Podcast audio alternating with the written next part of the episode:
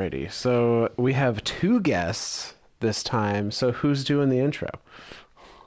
I, I we haven't we haven't had an intro from our original producer for a while. Let's uh let's get our let's let's get the man, the myth, the legend, uh, Mister Eclipse seventy-five. Give us give us an intro there. Well, um, is this going to be the last PlayStation chat? It, it, believe so, yeah. It, yeah okay, I think so. It is. Okay, so so next week we're going to work on uh, Discord audio. Mm-hmm. But uh, for this week we're finishing off the second part uh, of what we were talking about yes or no last week, or you're, you were doing Ada one today, right? Yeah. So yes, this, doing this part two of, of the Black Armory yeah. and Ada one. Yeah. yeah, okay. So, welcome to the episode eleven of Myths and Stories with our hosts, Mythborn and Zorealis. Take it away. Well, so... No, no, no. No, no, no. I got to start no. this one. All right, you so, go ahead. Just so, just so everyone knows, DeLorean Motor Company has four headquarters. I actually looked it up, and there are only four now. There's there's one in California, one in Florida, one in Texas, and one in Crystal Lake, Illinois. Uh, oh, so, Illinois. Okay. I, Illinois. So I'm, it is right outside of Chicago. Um, but yeah, they they, they I want to say it was in twenty nineteen they put in a uh, a request to do a short production of uh, of legal cars because they have all the parts to them, they just can't legally build them because there's so many regulations and all this other stuff that they have to go through. Um, but they had, from the last time I heard, it was kind of caught up in the political game or the, the, the, the politics of, you know, hey, we need to get a patent for this and a, and a, and a approval for that and da da da da da da. And so now it's just kind of been in limbo for the last like three or four years, um, of, of brand new, this is going to sound weird, brand new nineteen eighty-seven twenty twenty-one DeLoreans. That is a statement I can honestly say I never expected to hear. Because all the uh, parts, they're all they're all brand new parts. They've never been used. They've they've just they've just sat. They've just they've sat been, and rusted. They have not rusted. Because remember, stainless steel doesn't all rust. All right, I know. Aha! But yes, they do want to get new plastics and stuff like that. Which leads us to our episode today, part two of Ada one Legacy. Since we're talking about legacy things, right? Like the DeLorean is like a legacy thing for car people. Um, Man, that that was that was some segue. Oh, you tell me that wasn't a segue. That was a beautiful segue. That was that was that was like a man on a segue, riding a segue. Our, uh, another segue. Our bonus episode tonight is Car Facts, and it's at the beginning instead of the end.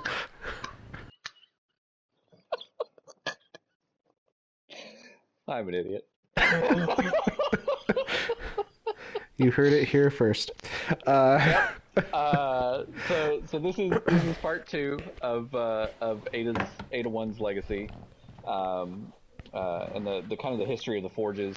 And last week we, we talked a lot about, um, uh, we kind of went through the, the, the storyline of the Forges, uh, as just a quick recap, um, where the, the three uh, three women that founded the Forges, uh, and I kept saying Hen- Henrietta, and then I think halfway through, like at the beginning of the episode, we said it right, it was Henriette, and then like halfway through we started mixing it up with Henrietta and Henriette, and so then even even Myth was I believe like, that Henriette. We we were both just like like we'd say it one way one time. So is Henriette is is the I, I would think is the the the original like idealist for this thing, who mm-hmm. teamed up with uh, um, uh, Helga uh, Rasmussen and uh, Yuki uh, Saito uh, to create the forges. Uh, or the, the, the ideal of the forges. Um, and then it, it has evolved rapidly since the since the original um, conceptual ideal of it uh, into what it what it became. Uh, we we got to see them through the collapse, uh, and and that's actually kind of where we where we ended last time was uh, um, we we had gone through the collapse.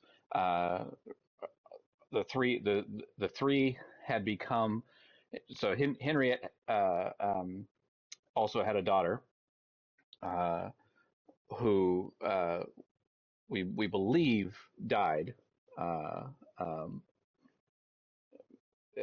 and we we talked about that last episode. Mm-hmm. uh, and and during the collapse, the, where the darkness was trying to get into the to get into the bunkers where they had locked themselves down at, Helga Helga died in one of the battles, uh, and then so it was, it was basically. Um, they they also had an Exo with them, which was just a an odd thing for them because they were very much anti-Exo. Uh, except Helga had worked for Clovis Bray, and so so she had brought the Helga, the the Exo ideas over. But uh, there was basically the three of them was all that was left. Uh, was uh, Yuki, uh, Henriette, uh, and the Exo. And as they as they're traveling, they come across uh, a group of Risen, uh, some of the first Risen, which, as we've talked about before. The original Risen were freaking ruthless. Mm-hmm. They were brutal. They were, they were bad for, for any, for like any, it's, it's funny when we talk, every time we talk about the light and the dark and stuff like that, we always talk, I say we, a lot of people have always talked about the light being inherently good or, or the darkness being inherently bad. And in, in this instance, these Risen are bad. They are genuinely horrible people. They have no memory of their prior lives. They know they can't die, and they know they have special abilities that they can use to kill other things. And so they go. They constantly go on rampages, and and they are they are actively chasing down these these three, um, well, these two people and and a, and a robot. Um, And at, when we last left them, uh, they had caught up with them, and uh, they were asking for uh, uh, a, a device called the Obsidian Accelerator, right? Is that the... Yep, that's correct. Yep, the, the Obsidian Accelerator was the device they were looking for, which was basically the, the Exo was, was using this as a... almost as like a mobile forge, because um, she mm-hmm. was doing things with weapons that, I mean, they they nobody could nobody could stop this group of... of, of wanderers is what I'm going to call them, because uh, they, they truly are kind of listless, wandering around trying to figure out which which way to go. Yep. Um, and at, at the very end of that um, is that very tragic scene uh, as played out in both uh, one of the lore cards from the Black Armory papers, uh, from the view of Henriette, uh, and on the lore tab of uh, Izanagi's Burden from the view of Yuki, where the Risen comes up, they, they, they, he's like, hand it over, and Yuki reaches into her backpack, lures him in, and pulls the pin on a grenade, and pulls out a grenade and blows everyone up. Uh, to where now it is just uh, Henriette and the Exo. That is, that is all that is left. Essentially, that is all that's left of the original, the, the entire forges. Like, there, there's mm-hmm. no... There's no company. There's no people. There's th that is it. This Exo and Henriette.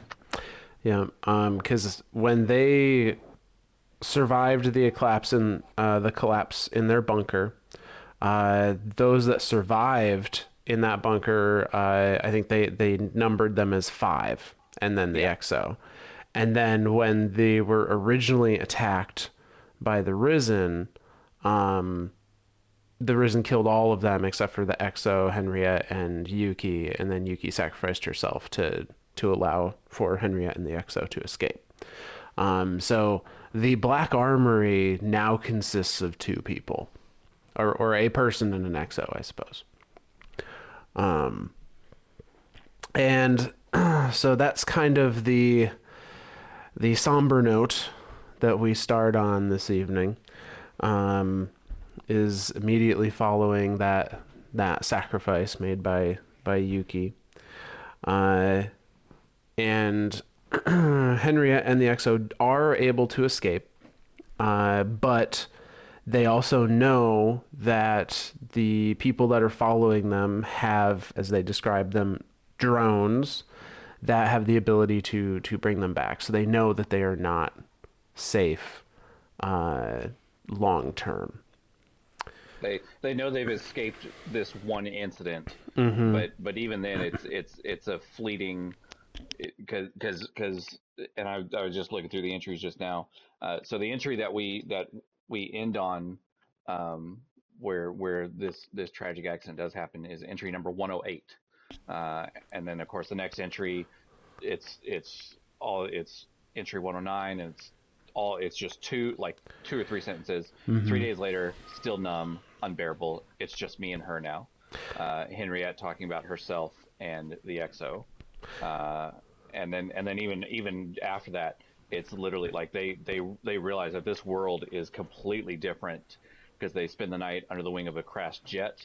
They re she starts realizing that she hasn't seen a single plane in the sky since they set out, that this whole journey was for them, because they're right now they're they they started off somewhere in Europe, um and mm-hmm. I, I personally believe like northern France, uh because they're Henriette's that would idea, make sense yeah Hen Henriette's idea was was to get to an airport and get to an island, to get to um to get somewhere, to like as the collapse is happening, and and and even through the collapse and and through this Risen area, their whole their whole plan is to get to this airport, get on a plane, and get to either, and I think they said Sicily was was one of the islands that they named. Um, I, uh, I I didn't note them down, um, but it, I think it was. Now that you I say think it that, was, it was Sicily or, or Corsica was one of the islands that they named, and I don't remember which one.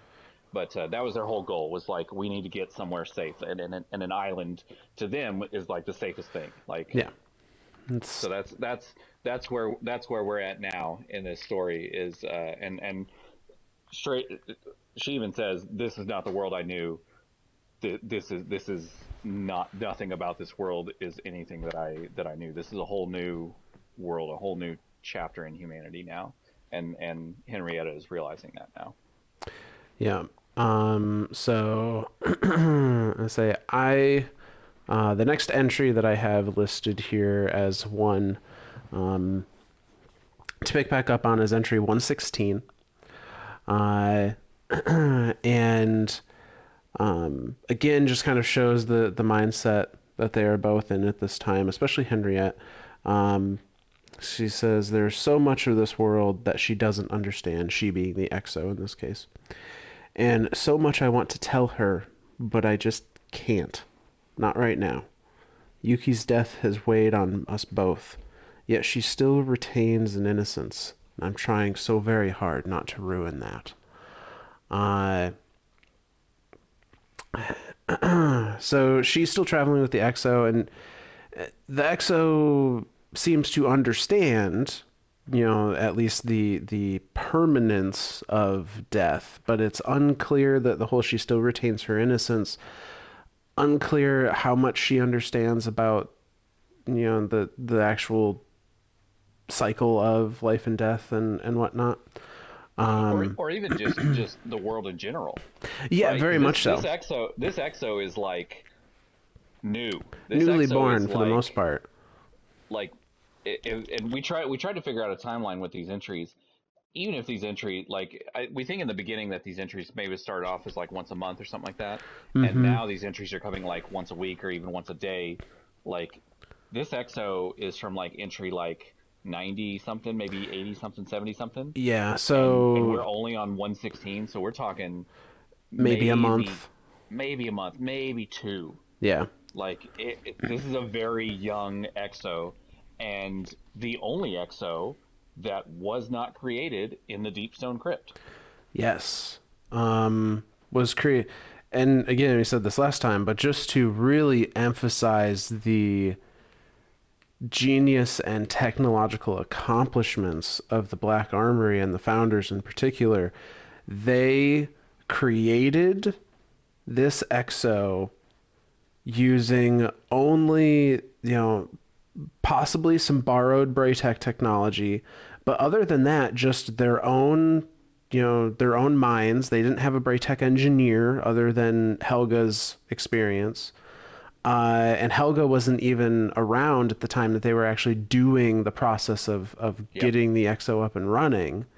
Um, so they, and they did at least a portion of that process and mobily, uh, in a mobile lab of some sort. That's right. I forgot about that. Like, it started off in the bunker and they were like, we got to leave. They had to leave. Yeah.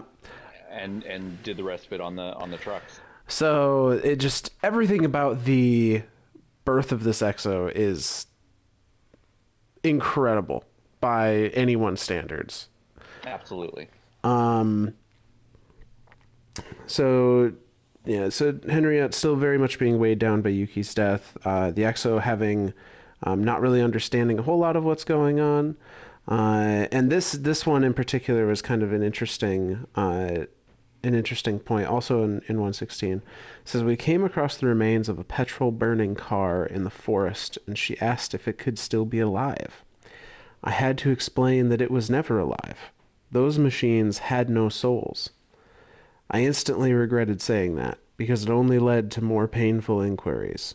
I told her I had a headache and I needed some quiet. That that that it. She asked if it could still be alive. Like that's she, where that innocence to me. Like she mm-hmm. really, this Exo is, it, it, for all intents and purposes, a child. Yes, absolutely. Uh, and it, it's a very kind of childlike logic to go, yeah. well, well, that thing is made out of parts that are kind of similar to me. You know, be, uh, being the like that, being the that's... robot that an Exo is, like, I yeah. wonder if, you know, I wonder if it is okay. You know, can, like, can it come back to life? Can it, can we revive it? Like, yeah, I never even thought of it from that point of view. But that's exactly, I mean, that that's yeah, that's it right there. You know, it, I I equate that kind of to, you know, the a little kid finding a um. you know, a, a rabbit or a bird or, or something that has passed away out in the wilderness and asking their parents, like, what, you know, what happened? Can we help it? Kind of, kind of thing. Yeah. Yep. Um, so, yeah. Uh, so let's say there are a couple of other entries here, um, that I didn't write down, but I do have in front of me. Uh, and I, I noted this, uh, the location that they're going to is listed here. Uh, as Corsica. Yep. And it says they are specifically trying to travel south to the Mediterranean Sea. Mm-hmm. Um, even if it means going through the Alps. So I think we're pretty on point with location. Um, but so the next... I, I personally don't know where the Alps run from and to, so it, I hope that northern Italy has Alps in it. And if and if Miz and I are completely wrong in our location, please, all of our E U friends that play Destiny and listen to this, because we know there's thousands of you out there, please yes. correct us and let us know that we are wrong in stating where the Alps are. Yes, there's a reason neither of our jobs rely on geography. Yes. Uh, um, so, I say there's a couple entries here that aren't maybe... directly important to advancing the story of these two, but I think are still kind of interesting little uh, windows into what's going on and, and their um, kind of how they're processing things. So the one of them being entry one twenty-three, uh, where they come upon an amusement park, uh, and specifically amusement park that Henriette is familiar with. And it's, uh, she goes on to say, nostalgia overcame me today. We came upon an amusement park I used to love, back before all of this. But now nature had begun to lay claim to this place. Fortunately, I could still describe most of it in detail. I showed her where I liked to eat, where I rested my weary feet, and even a petting zoo where I'd appreciate the beauty of exotic animals. I started to tell her stories about when I was here with my family, but a scratch in my throat made me stop. I suppose these wounds are still bleeding. So she's coming upon, and, and it's it's another thing we have to remember, like, the collapse, the, the event that was the collapse, the event that ended civilization, um, happened maybe... sixty days ago, you know, maybe a little recent. more, um, but it's a very, very kind of recent apocalypse. Um, or at least we're led to believe that. uh, I do find it interesting. This is entry one twenty-three and she's saying, but now nature had begun to lay claim to this place. Now, we don't know how much, like maybe just grass is starting to grow through the concrete kind of thing. Sure. Um, but it, it makes it sound like maybe there's been a bit more time than what we originally thought that has happened between, you know, this being abandoned and things being able to grow.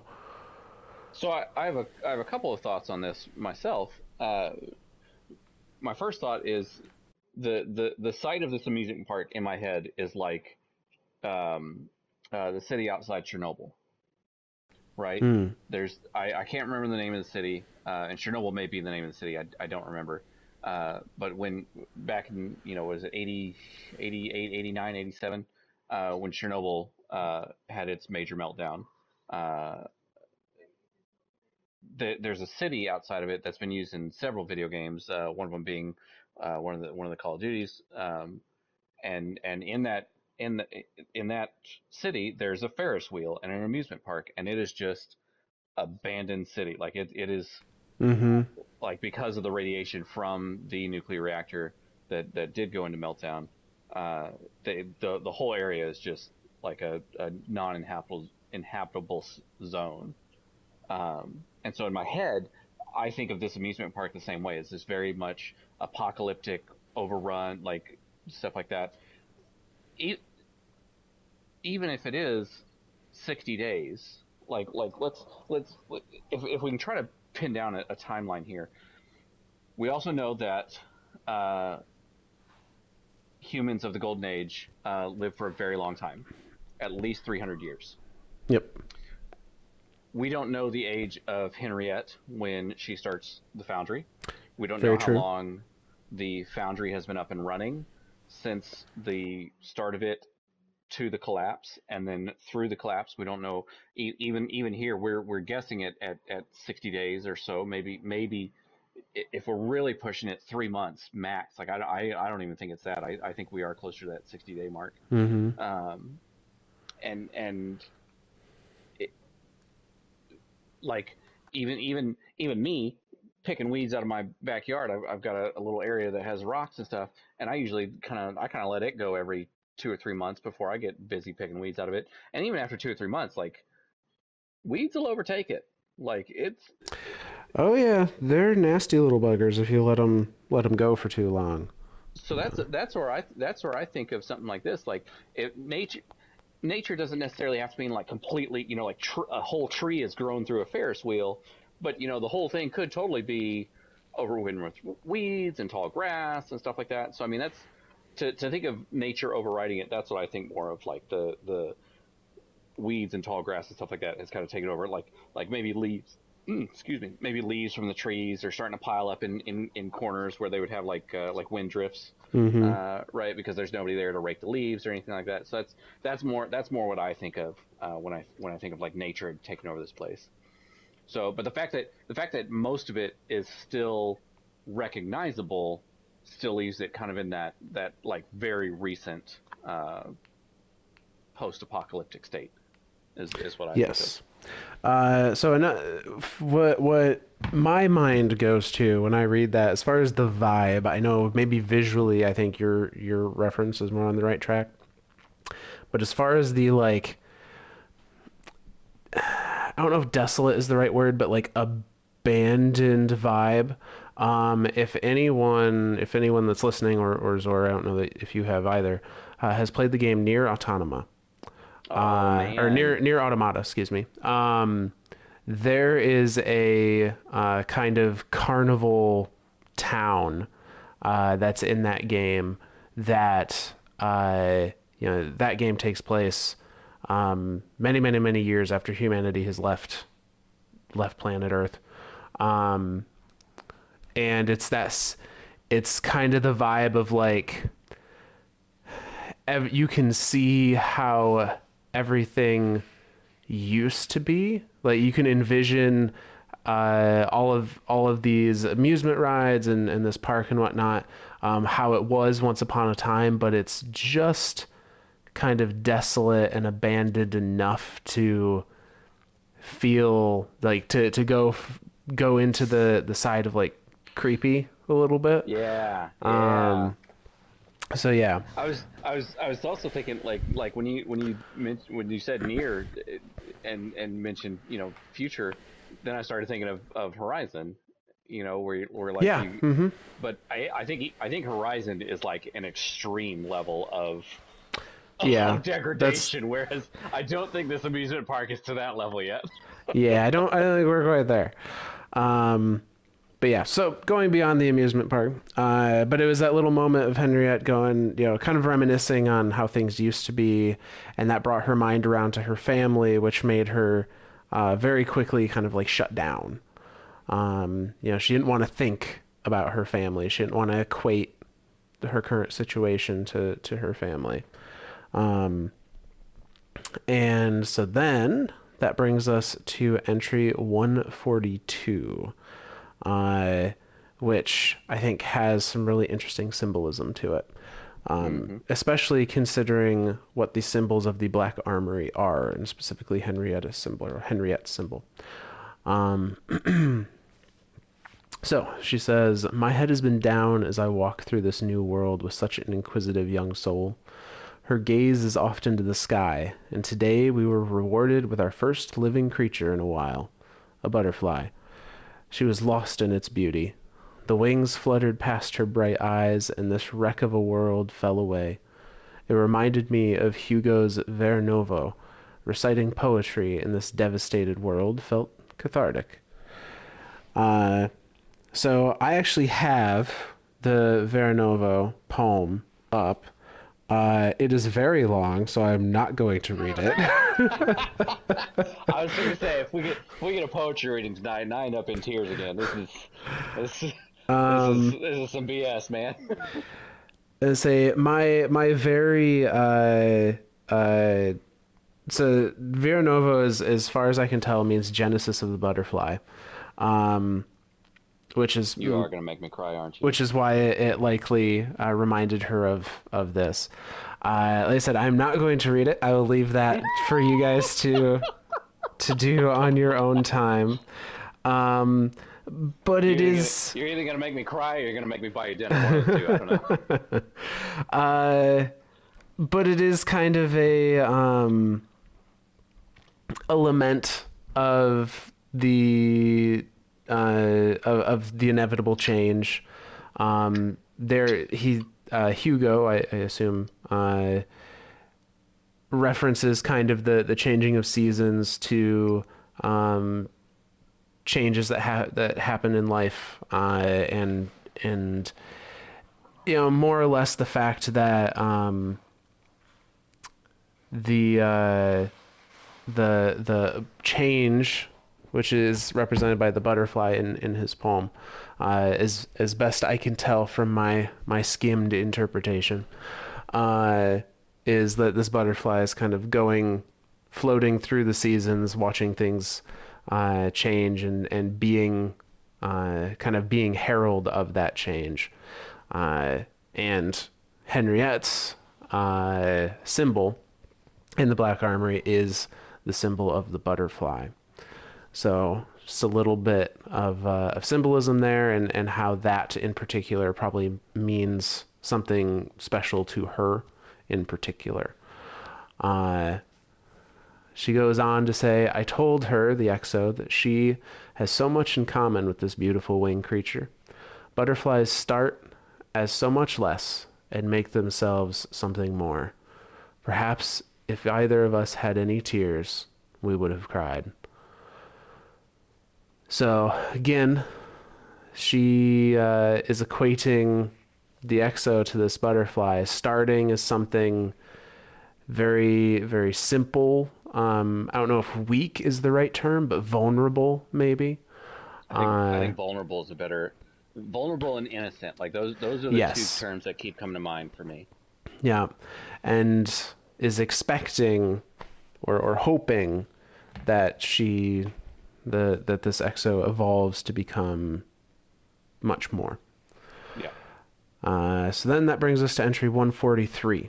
Well, re- real quick, before you jump to that one, mm-hmm. uh, this, this is also, we, again, we have no no timeline as far as when this particular entry is, but uh, I went ahead and pulled up uh, uh, Le Monarque the Bow, Um, mm-hmm. uh, and its its entry uh, talks about how they they're sitting together in the distance, or they're sitting together and stare out in the distance at the mountains. Uh, there's there's there are still vibrant parts of the world, and we must not forget them. To fill her mind with them is to make her human, to connect her to the world before. Uh, and then a, a nearby flutter of butterflies uh, seeks their next batch of, of sustenance, knowing not what the world around them has become. She watches them. They're still new to her. A wayward butterfly from, from the flutter lands on her arm. She looks at it and then to me. "Le Monarch," she says. I nod and attempt to smile. I watch her. Somehow she reminds me of it. Beautiful and dangerous all at once. Sadness watches, washes over me. I reach out and rub her back, a fleeting moment of comfort for us both, as the feel of her cold body against my hand caused me to pull away. For a moment, I forgot what she was. There's an awkward silence. I steal another glance at her, simultaneously frightened and in awe of who and what she is, a product of my own twisted ambition and desperation. The monarch flies away, unlikely to be seen again. So even even as, like, it, to me, Henrietta, Henrietta, I did it again. Henriette is looking at this exo and, and, and like, there, there's such a connection there. And, and I, we still haven't revealed it yet, but... Which I, I do wonder, um, especially looking at these entries as we um, as we go along, uh, do do we want to uh, you know kind of do that reveal now so we can draw some parallels and conclusions to things, or I want I, I want to hold off this okay. just a little bit okay. longer because it's ooh it's like. Chef kiss savory. I gotcha. Uh, but yeah, uh, so so for for for Henriette to that that that one part there where where she reaches out to rub her, to rub her back, Henriette mm-hmm. to rub the exo's back, and and like as soon like it everything is just almost as almost as if, as if like there's the world isn't the way it is, and as soon as her hand touches the cold steel, the cold body of the exo that has no warmth. It's all machine. There's no flesh to it. There's, there's, it, it, it's like instantly brings her back to the present, and it, mm-hmm. it like jars her. It's, it's, it's a jarring thing to, to Henriette, which then I, the exo, I, I assume the exo kind of has that, oh, shit. feeling, you know, like yeah I mean that, does like, does the exo even know enough to know what was happening? Like that's what that's like because this exo is so new and so innocent and so still learning everything. I mean, she thought that a car was alive, right? She may how, not is how yeah unprogressed she is, you know, like it's it's Or un, not not underdeveloped mm-hmm. is is a is a good word to use there. Um, so yeah, that's a it's man. Oh, right in mm-hmm. the field. Mm-hmm. All right, we'll keep going then. Okay, so we'll entry keep, one we'll one forty three. Uh, I thought I saw one of those small drones pass over us today. We were picking berries and watching out for more butterflies when I thought I caught a glimpse of the damned thing. I made her promise, no matter what happens, if they catch you, you must not trust them. Ever. Uh, well, alright. I'm going to have to put a pin in that and come back to it after we after we talk about some other things. Um... But like I think I said, that's the reveal, important. The reveal is almost there. Like I, I, it, you know what? I'm. Uh, we're gonna have to at this point. um. Well, we can we can make one reveal, but not another. I think.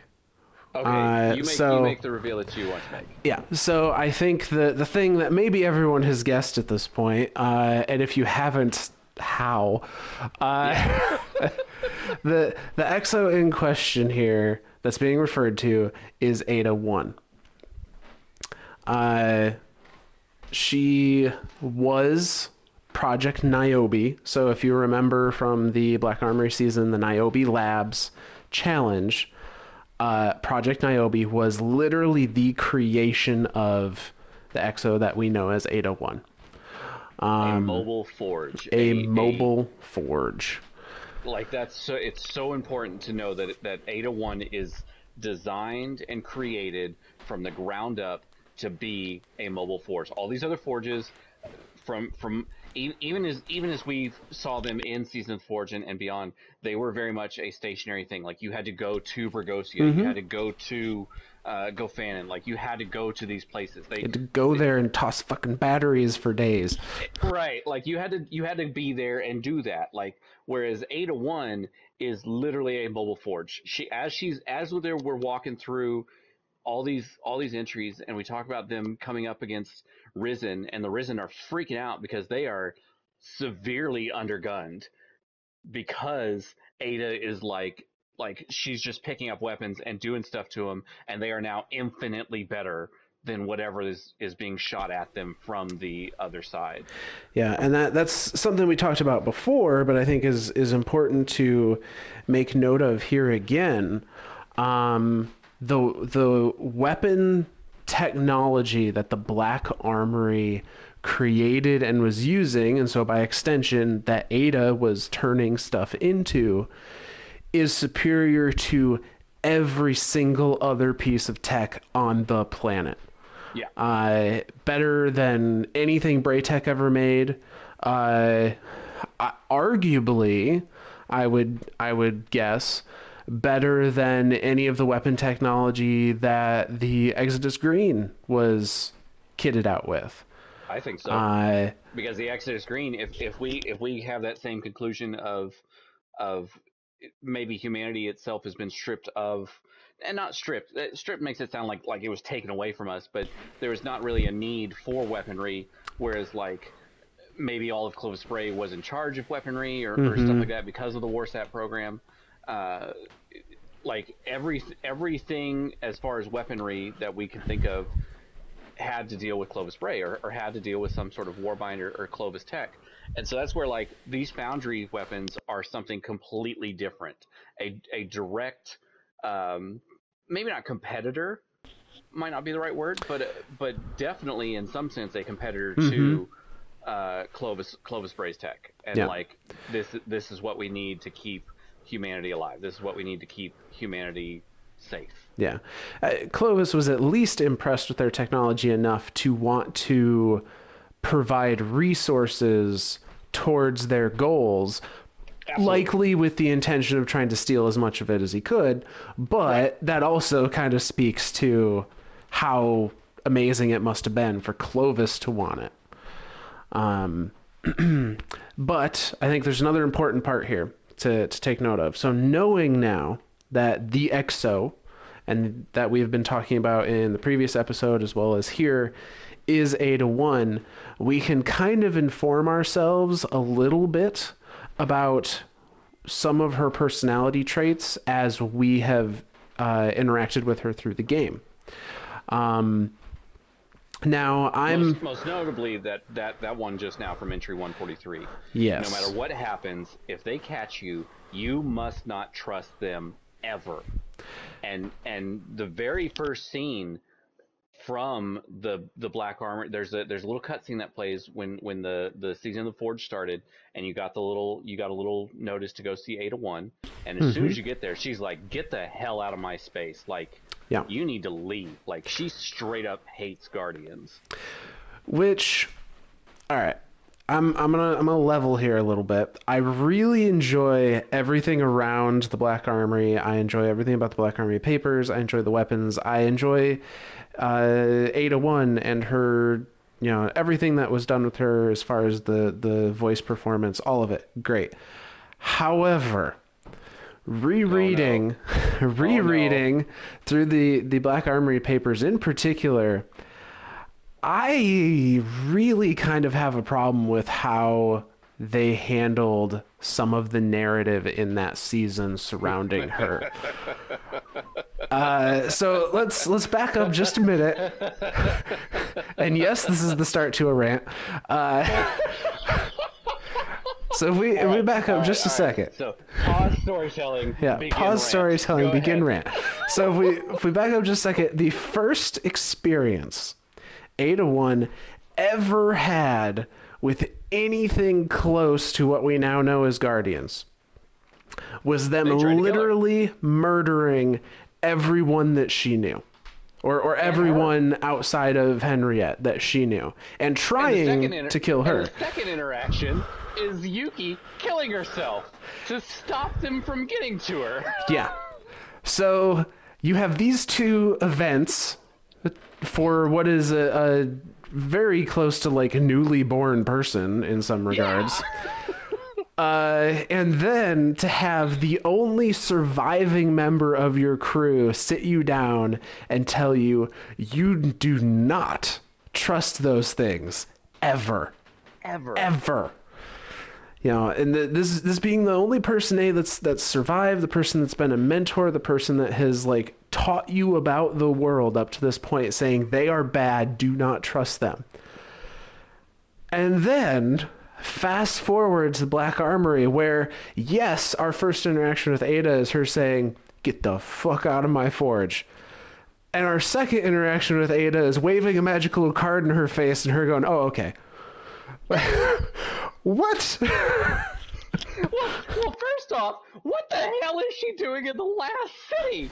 Literally yes! Turned around the Guardians and the giant wall. Like, what the hell?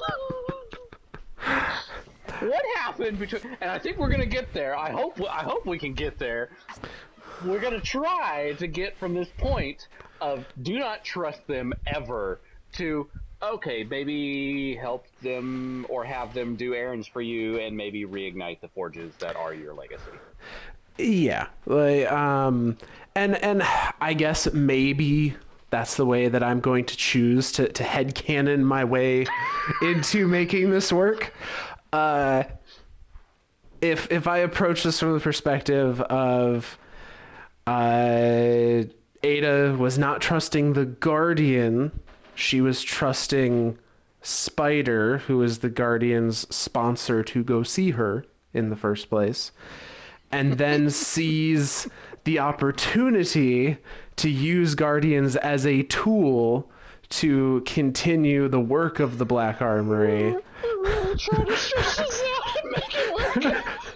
But in reality, narrative team A did not talk to narrative team B, and we and or it was a they just had to get something out. And I understand people maybe not wanting to go through like a five-step story quest about earning Ada's trust before they could get to the shiny new loot. Like I I get it from that perspective as well, but. But to be Damn. fair, we did had to go through like a like a four week thing because I remember when the forges first came out, it was not like a hey, here's all the forges. Oh no, it was literally like we did one and we had one for like a week or two. And you couldn't even do that one because most people were so far on because it was it, it was, was hard. Red, uh, it was swords for if you were at Pinnacle Cap the season before, I think. It was hard. It was, I remember, I remember when, when the Forges first came out that I genuinely did not like the content. Mm-hmm. I was, I was like, man, this is crap. These things are stupid hard. There's no, why would anyone want to make this hard on themselves? And then you, then like, it's almost like it grew on you, right? Like, yeah. The longer you did them, the more fun they got and the crazier the loot got. And it was like, this is kind of neat. Well, and I think that was a big part of it. So I, I, I, I gave the negative. I'll give a positive now. Uh, the, the loot, the guns especially from the Black Armory and everything surrounding the the Black Armory season, um, uh, including the uh, the raid that we got in the last city, um, which I keep wanting to say Scourge of the Past, but I know that Scourge, no, of, Scourge of the Past. All right, I keep yeah, that's it. I keep flip flopping Scourge and Wrath of the Machine because they're they're just one they're and the so same to me in, in some ways. They're so uh, similar, and and I, it, it, I we we know we know that Bungie is is going to start bringing more raids forward from D one. I yes. do hope that Wrath does make it into D two because Wrath, unfortunately, Wrath was one of those ones that I only ever got to watch it happen. Oh. I've, I've, Wrath was only, so fun. I I have only done the very first encounter, you know, where you pick the balls up and you take yep. them to the thing and, and you charge the thing, and then it takes the shield down from the guy and you start shooting the guy. Mm-hmm. I have only ever done that encounter. I've never done anything past that. Like, I've I've done kind of the jumping puzzle that's in between the walls, right? Yep. And, and then the little secret chest in there. Never done anything past that. So I'm I'm truly hoping that Wrath comes over uh, and, and we get to experience it in D two. I really expect it will. Um, so veering... All right. Rant over, small bonus episode, then we're back on track. Uh, Yay! so, so... Bonus episode number two! Little, little, like, you know, predicting of the future here. Um, so, maybe a teaser, because we'll eventually make an episode out of everything. Uh, Rasputin oh, knows about Hive Guardians. Rasputin is Holy, the one that directly controlled SIVA. Hold, hold the hell up. Hold the hell up. You just dropped a bomb and just walked away from it. Just like, hey, Rasputin knows about Hive Guardians. And then, like, you can't just... You can't so, just... So, it, all right. I, I anticipated this. That's why this is a bonus episode. Derail um, again. uh, so... This train over. Rasputin knew, I shouldn't say knows about, knew about the possibility of Hive Guardians since the uh, Warmind expansion. Why, where, and how? Uh, it is on, I believe it is the gloves from the uh, Escalation Protocol. Um, and there is a line in there where Rasputin, and I'm paraphrasing because it's not in front of me, but in Rasputin's little, you know how he always does his little code. Look it up because it is in front of me. uh, keep, keep talking. Keep I don't. Talking. I don't remember if it's the gloves. It's definitely one of those armor pieces, um, where he's talking in in his little code. Uh, you know, P. I think it's like P twenty-one. Uh, genotype is uh, suited to be um, guardian. And I forget what the word is because it's not in English. Um, guardian something.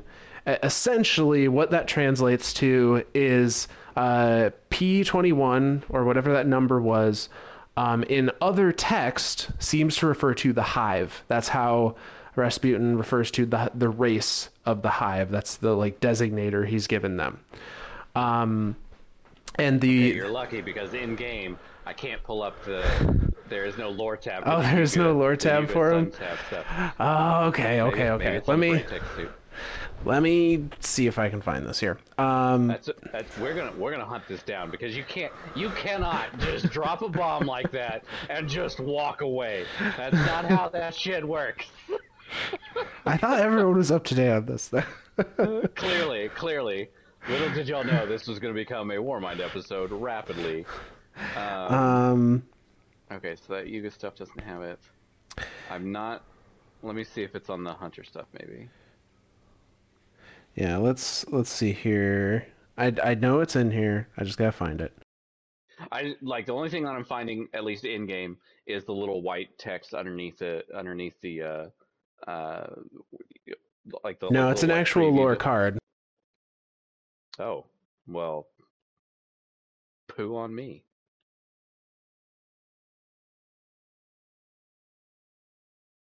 Let me see if it's let me see if it's under Titans. Uh, of course, Lord knows I wouldn't have anything there. And and and all the all the little lore entries there that are that are, as far as like the Yuga, the the what is this one? The Midnight Midnight Exigent uh, for the Titan, and then the Abhorrent Imperative Suit uh, uh, for the um, Hunter. It, all all I have here, at least in game, is the is the white text underneath, and it it it literally looks like just a jumble of jumble.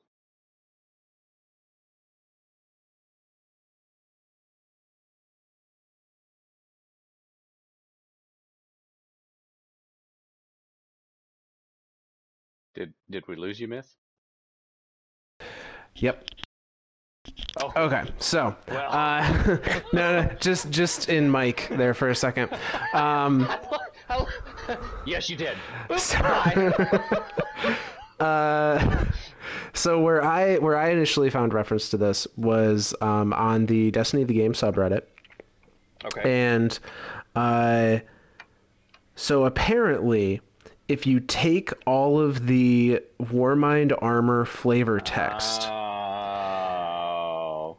it's it's encrypted. And right. they went through and they decrypted this. And remember, this is all during Season of the Warmind. This is not recent. Yep. They yep. decrypted this, and what it decrypts into is... Um, because now, now here's something very important about Season of the Warmind. And and this this is this is kind of... I I, I don't know. It, I'm just going to throw all the information out there. Season of the Warmind was created by Vicarious Visions, right? Correct, yes. And they... they have a we we know that Bungie has a knack for puzzles. Vicarious Visions takes those puzzles and cranks them up to eleven, because one of their puzzles was to find a real life javelin, a full size, like we're talking a seven foot tall real javelin in our world, in like in the middle of Central Park type thing, in in a geocache, from clues that we got in game. Like, so it, it, the fact that, that this puzzle exists doesn't surprise me at all. Yeah. So when you because take looking at it, it does look like just a jumble of letters. Yep. It, it, like it's, it's almost like you can almost see little messages in there that are very, very close to full letters. Yep. So you can decrypt it and you end up with uh I'm not gonna read the whole thing because it's quite long, but I'm gonna read the relevant oh, yeah. bits regarding the this particular theory. So uh Horizon event guardian proxy Zemina likelihood high. uh Zemina apparently uh translates to replacement. So oh, shit. Horizon event Guardian proxy replacement likelihood high. Data gathered from genotype uh, from genotype F fifty-two. Genotype F fifty-two. Uh, people are, are equating F fifty-two to Hive. Okay. So um, I don't know quite how they came to that conclusion without reading further here, but. Uh, it says genotype resilient to nullification, genotype data farming efficiency, um, oh, increased data farming intrinsic to genotype. So I think this is why they think it's the Hive, because this is Rasputin literally saying why it's doing the escalation protocols, because it's trying to study it's the Hive. To test them. It's trying to oh test and God. study the Hive. Uh, it says F fifty-two genotype suitability for guardian replacement remains high. So, way back then, Rasputin... Jesus Christ. Do you realize how long that that has been in game? And, and we've, like... This is literally the first that I'm hearing of this. Like, this is genuinely... It, like it was the, the first, first I had heard of it as well. Um, but yes... But this has literally been in game... since Warmind. Like we're talking we're talking so and and we we I know we don't need to remind all of our all of our listeners out there, the beginning of D two was kind of a dark time for Destiny. Yes. Like a lot of people took breaks, myself and my wife included, after the launch of D two, because it was it was a really dry content. Like it was it was very, very straightforward. Mm-hmm. Like once you collected one of every gun, that you were was done. it. Yeah. You were li- you beat the game. And that continued on into Curse of Osiris, which was just before Warmind. Mm-hmm. And then when Warmind came out, and I I don't know if Vicarious Visions worked on Curse. They did not, as far as I remember. Um, I think Curse was High Moon Studios. Okay. So, uh, so which Vicarious is another in, Activision subsidiary. Right. Which and so Vicarious came in and did... Uh, uh, So Warmind. Vivi and... did Warmind as well as uh, the raid Forsaken. layers, and and they helped on Forsaken. They it was a joint project for it Forsaken. It was a joint project. Yeah. Okay. Between so, them and Bungie. Which, that, which which again that, that that's a lot of storytelling there. That's a lot of puzzling. Mm-hmm. And a lot of like there there are so many there is so much good content that that came, and genuinely Warmind was what kind of brought me back to Destiny, was like that oh, hey, there's, oh, yeah. there's these little puzzles now. Like, let's go solve these puzzles and stuff. And no, yeah, so that's I, like... I think Warmind was kind of the re-entry point for a lot of people. I think um, so. Just because it it had such a, you know, the the told like cinematic story was kind of so-so. Um, yeah. But everything around it, like, it felt like the universe was really expanding. Escalation Protocol was a lot of fun. You had reasons to do it. And that shit was hard. Like, you, like, oh, yeah, I think it was challenging. Cap at the time was four hundred, and you had to be like three ninety-five. Yeah. Like, it was hard. Like, you were, you, and if you didn't have nine guys there, you were getting your shit rocked. Yeah. It was genuinely hard. And it's, it was, it was, but to think that, that a puzzle like that existed then, and, and so we're talking twenty seventeen, twenty eighteen? Yeah, something like and that. And Witch Queen is coming out twenty twenty-two? Mm-hmm. So we're talking five years. And that that is just, uh, I'm going to reiterate like I do every episode, the ability for Bungie and Vicarious Visions in this in this case to leave breadcrumbs that, like, eventually all the dots connect is just mind-boggling to me. Absolutely. Uh, it's that it's that it's that little meme with the guy and he's like pointing to the wall and he's got his hand out and there's all these little lines and shit drawn everywhere. I think it's from like Parks and Rec or something. I don't remember what I it's think from. Uh, I think Always Sunny maybe, but that, that's that's probably what it is. But it's, and he's like boom, and that's what it is. And so for us it's like boom, Hive Guardians, and that's all the little lines there points to Hive Guardians, and we've we've it's been there the whole time. Uh-huh. We just never we just never looked at it.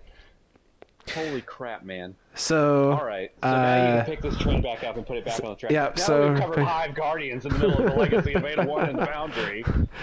Funny how that happens. Uh, yeah, yeah, so like... gonna, gonna, gonna very quickly roll through the point I was trying to get to. Uh, we never, we never and that, get off track in this episode, in these episodes ever. And that was Rasputin knows about knew about the potential for the events of Witch Queen, or, you know, some of the events of Witch Queen. And Rasputin controlled SIVA, so it would not be outside of the realm of possibility if Rasputin is revived in the body of an Exo, as we know Anna is trying to do, that SIVA could be on the plate again, which would then be a perfect opportunity to bring Wrath back in. And then Zora can get his Wrath run. Uh... You have no idea, like, the dots that you just connected there just blew my mind again.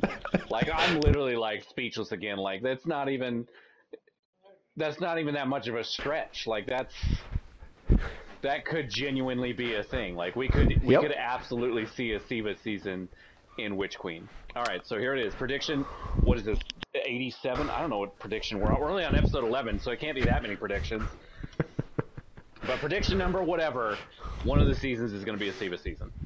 I think that's probably a pretty safe prediction, honestly. Um, I'm gonna I'm gonna I'm gonna credit that one to you, Myth. But I really wanted to say it. I will take that credit and let you announce it to the to the masses.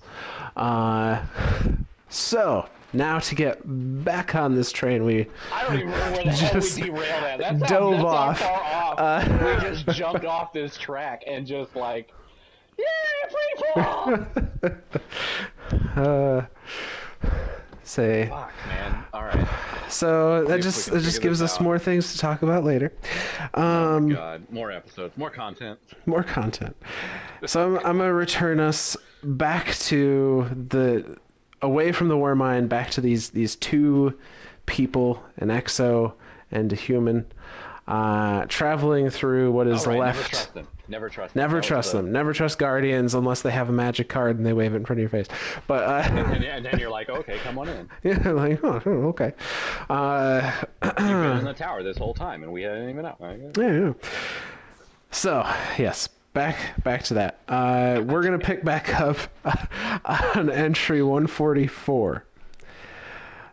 The barrage of questions continues. She wants to know why she's special, why we needed her here, where she comes from. I still can't muster up the answers. I find it easier to bury my face in this journal or pretend to be asleep than to face her questions. We are still quite a ways from the shore. Uh, so, uh, just enforcing that Ada... this this infant Ada at this point is is just wants to know everything, and is starting not only to question the world around her, but starting to question herself. Why yeah. am I here? Why, you know, I, it seems like maybe she, why was I created? Like, what it, is my it, purpose? It's a, it's, a, it's a very, so obviously we, we know that exos are human consciences, consciousnesses put into a robotic body. So they're not A I that like, like the Destiny mm-hmm. world, uh, even, even up until hell, even, and we talked about this last time too, even, even all the way up until Uh, Beyond Light, like it was still very much like there was a lot of unknowns about the Exos, but mm-hmm. we we we know that that they're they're conscious in.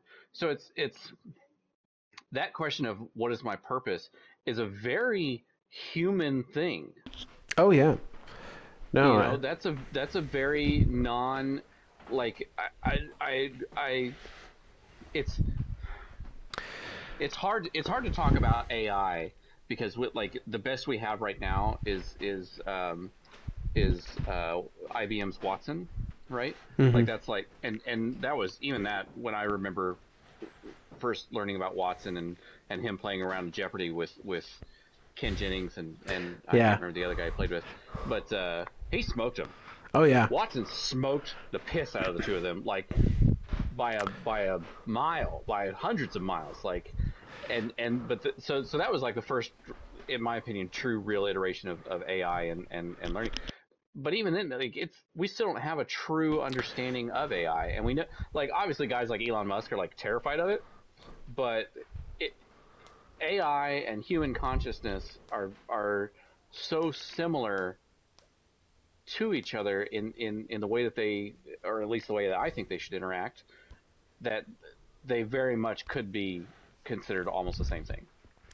Now, I will. This is a bit of a, a philosophical disagreement here. Um, that's fine. But that's, that's why we have this safe space. Yes, uh, I consider personally, artificial intelligence is not equal to artificial sentience. Okay. Um, I, I, can, I think I can agree with that. I think in the case of say like Watson, I B M's Watson, I think that is a good example of. Uh, at least a fledgling artificial intelligence. It has the capacity to process a question and produce an answer, and for that answer to become more accurate over time by um, doing iterations of uh, like lookups or, or discovering similar information. Sure.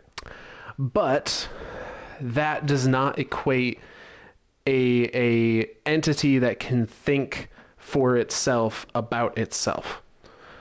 That's, uh, and that's that's the ultimate thing there. That's that's the big like why like mm-hmm. it, like that's that's that's such a hard thing to define. And but but the fact that we're seeing this in Ada is is to me more more pointing her towards human consciousness. Yes. Over, I would, over any type of A I. I would say this is much more towards that sentience, having, you know, being sentient, having a sense of self, um, than than pure A I. And I, I also wonder if some of her question could be coming from, you know, since since her birth, uh, as Ada one, she has only ever experienced awful things. Right. Um, So this thing. this may be a question coming from like, why did you bring me into this? Yeah. Like yeah. why why did you create me into this? You know. Less, less of a what is my purpose and why am I here? Yeah. Uh. So, we go to entry one fifty-one. I tried to answer some of her questions about the Black Armory, about life before the end, about what I believed in, about what makes us who we are, about what makes her who she is. If you don't know where you come from, how can you know who you are? Our past defines us more than we are willing to admit. All this, all that is lost, I'm telling her that she should care for it. Our past is precious and needs to be remembered. I tell her this realizing that I'm the one holding back. I'm the one keeping secrets. I'm the hypocrite. It stopped me from being able to even look at her. Someday, probably soon, she'll be the only life our legacy has left. Maybe one day I won't be such a coward. Maybe then I'll tell her everything. So Henriette is trying to answer some of these questions, and, and is realize, you know, realizes that uh, Ada needs something. She she needs to know.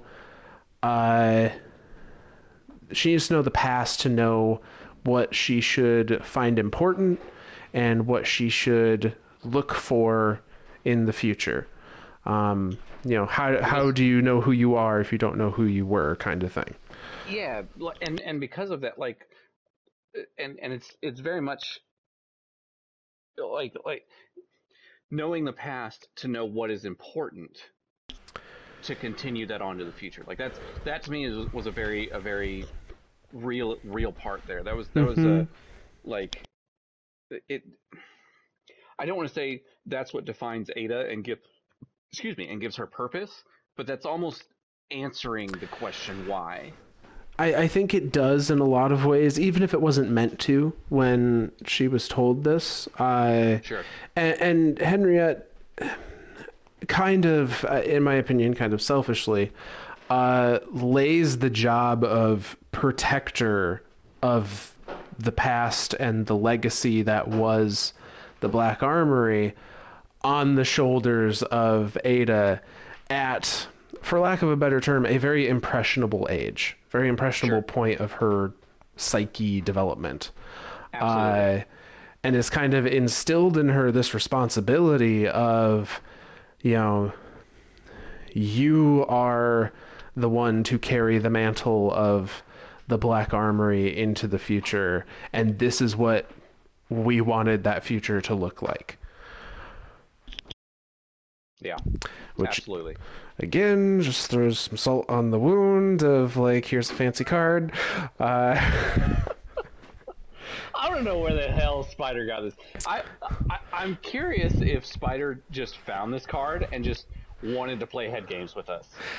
Like, well, I... if I recall correctly, I believe the quest mentions that she has been... She is the black market. She is Spider's black weapons market. I can see that. Uh, I until can see that. Because she did not have the capacity to do anything that the Black Armory wanted to do because all the forges were shut down until we came along.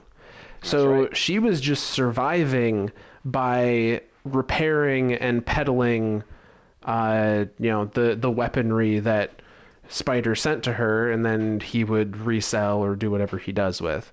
Um, well, and there's a, there's an important thing in all of this too that we're going to touch on that comes later. So that's and mm-hmm. yes, absolutely yes.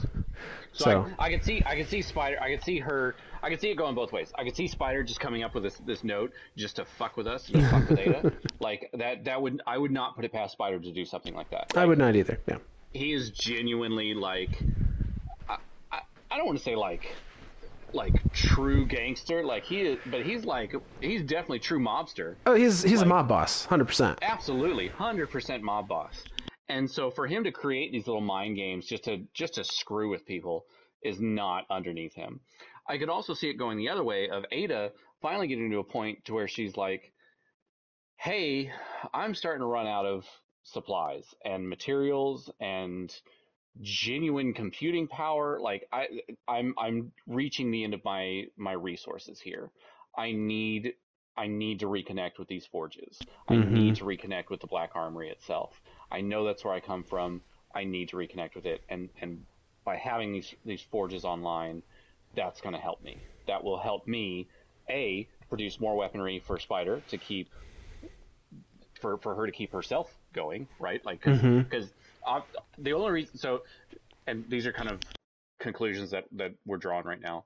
The only reason for her to be part of a black market is to have, is to get some sort of benefit from it, right? Like, yeah. Typically, person A doesn't just go off and sell shit in a black market just for the fun of it, unless they're a psychopath. But maybe they do. I don't know. I'm not. Well, I'm not real privy on the black market of, of today. So I, I, I would think that to take part in something like that, you would you would you were doing it for some sort of benefit for yourself. So my my take on it, because generally speaking, if you're, if you're working in a black market of some sort, the benefit, at least if we draw parallels to any kind of, you know, current day black market, quote unquote, the benefit is almost always monetary. Right. Uh, and maybe it's the same in this case. Maybe it was a case where it wasn't necessarily she's running out of resources. Maybe it was a Spider was stringing her along with, oh, I know where um, some old forge tech is. If you do so many things for me, then I'll like, I'll, loop you in on it. Or maybe it was purely just he was sending her materials and she was going to try and uh, reactivate a forge on her own at some point. You um, might be onto something there. I, I, I genuinely enjoyed that idea. I want to enter- I'm going to entertain that idea because that, that honestly makes the most sense because it, it's either money or information, yeah. Right? Money or knowledge. Those are, those are, those are typically the, the big driving forces for, for, for being in there.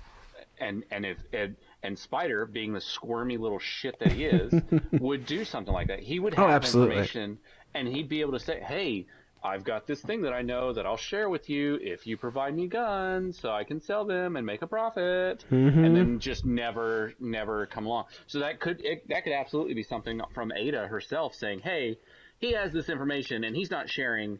Come see me. Yeah. Because we, we know at this point, um, she does not have a relationship with Spider anymore, uh, a business relationship or, or yeah. anything. Like she is kind of funded by the Vanguard at, yeah. at the current point in Destiny's timeline. Um, and I guess if we, if we follow that theory along, us showing up with a, a membership card from Spider, um, c- it could also explain some of her, you know, I, I, her uh, willingness to hear us out, because maybe in her eyes, this is Spider finally paying out. Like this is Spider yeah. finally giving what he promised, and it's in a package that she doesn't really want to deal with, but this is so... the one chance kind of thing. And I like that idea too, coming from Spider that way, because yeah. that's the way Spider would do it. Because oh, he's yeah. a squirmy little shit. And he's like, I've got your information right here. Here's your guardian. And Ada's just like, God damn it. Like, really? Like, that's the one thing you could choose in all of this that would piss me off and make me genuinely question uh-huh. doing it. Oh, my God. Why do you come up with literally the best ideas into it? You you come up with every episode, and I say this every time, you come up with some of the greatest ideas ever of of why things are the way they are. Like I question the piss out of everything. Like I why is this? Why is that? And I try to come up with ideas and stuff like that. But you you you get these data points and you follow them through from from not just a a storytelling perspective, but even like a personality perspective. Like what what would the person Spider do? Like what would his personality do to get us to go to Ada? What would Ada do in her personality of rejecting us or not wanting to do any, have anything to do with us? Like that it, it, I, I love your mind. I, it works I, pretty well I, for me most days.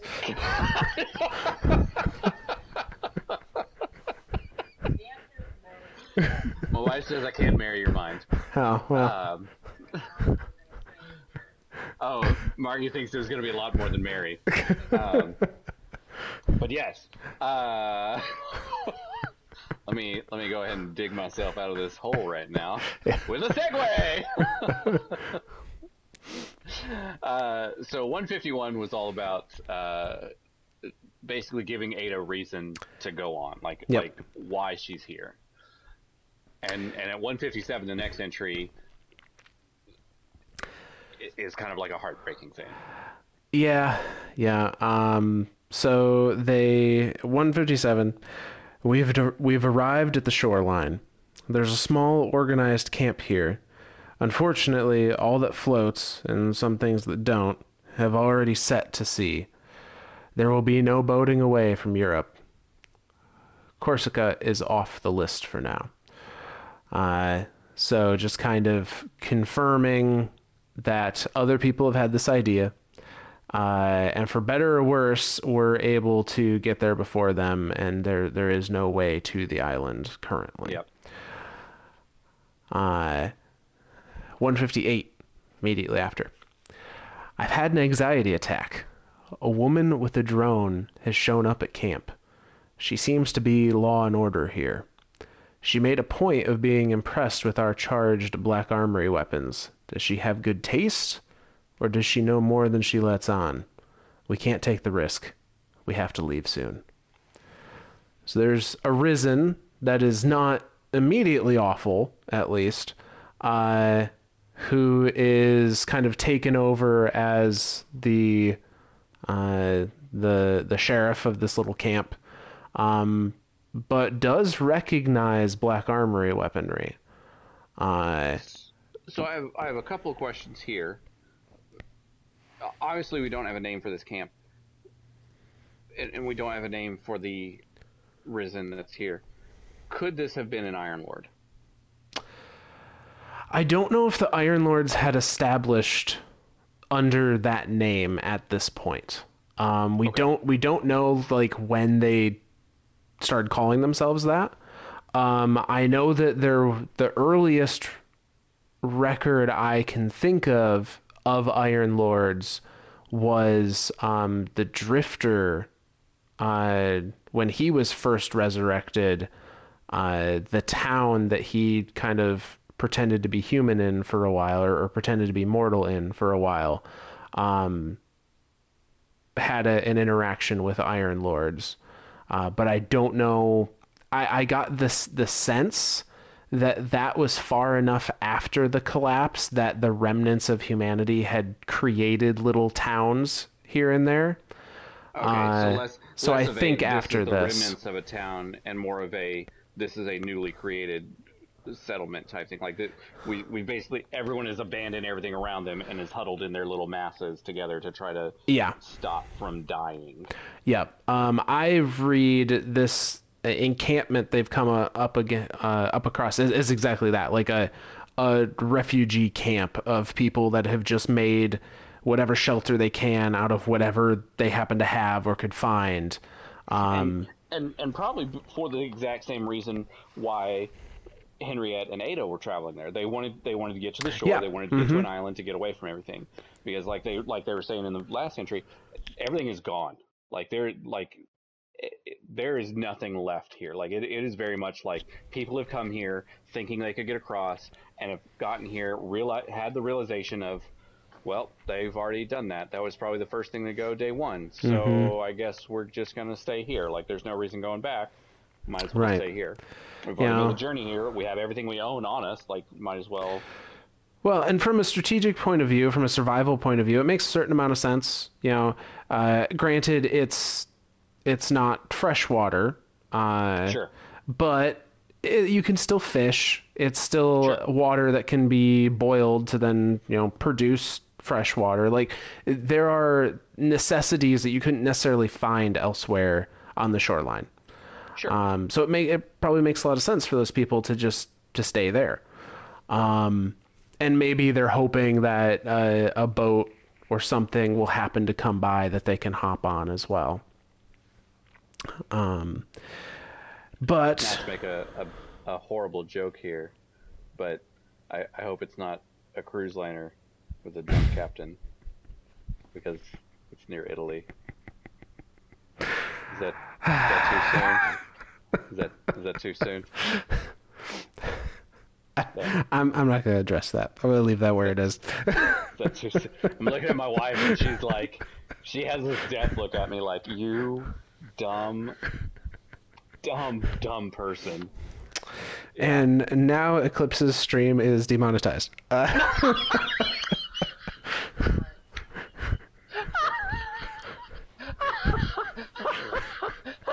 Hey, to be fair, I didn't name any names. I just said a theoretical cruise liner uh-huh. with a theoretical drunk captain. I mean, strange, stranger things have happened in the Dark Age. This uh, is true. Stranger things have happened in the current age.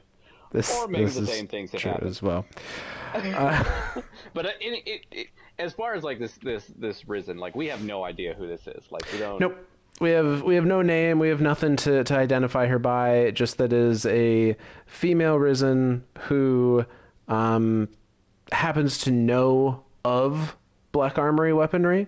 Uh, now we we do know that Black Armory weaponry was distributed quite broadly. Uh, so it's like. It's very possible that being a Risen, she would not know the history of Black Armory weaponry, but very possible she's just come across it before in the field and, you know, realized that, oh, this stuff does a lot better than this random Kvostov.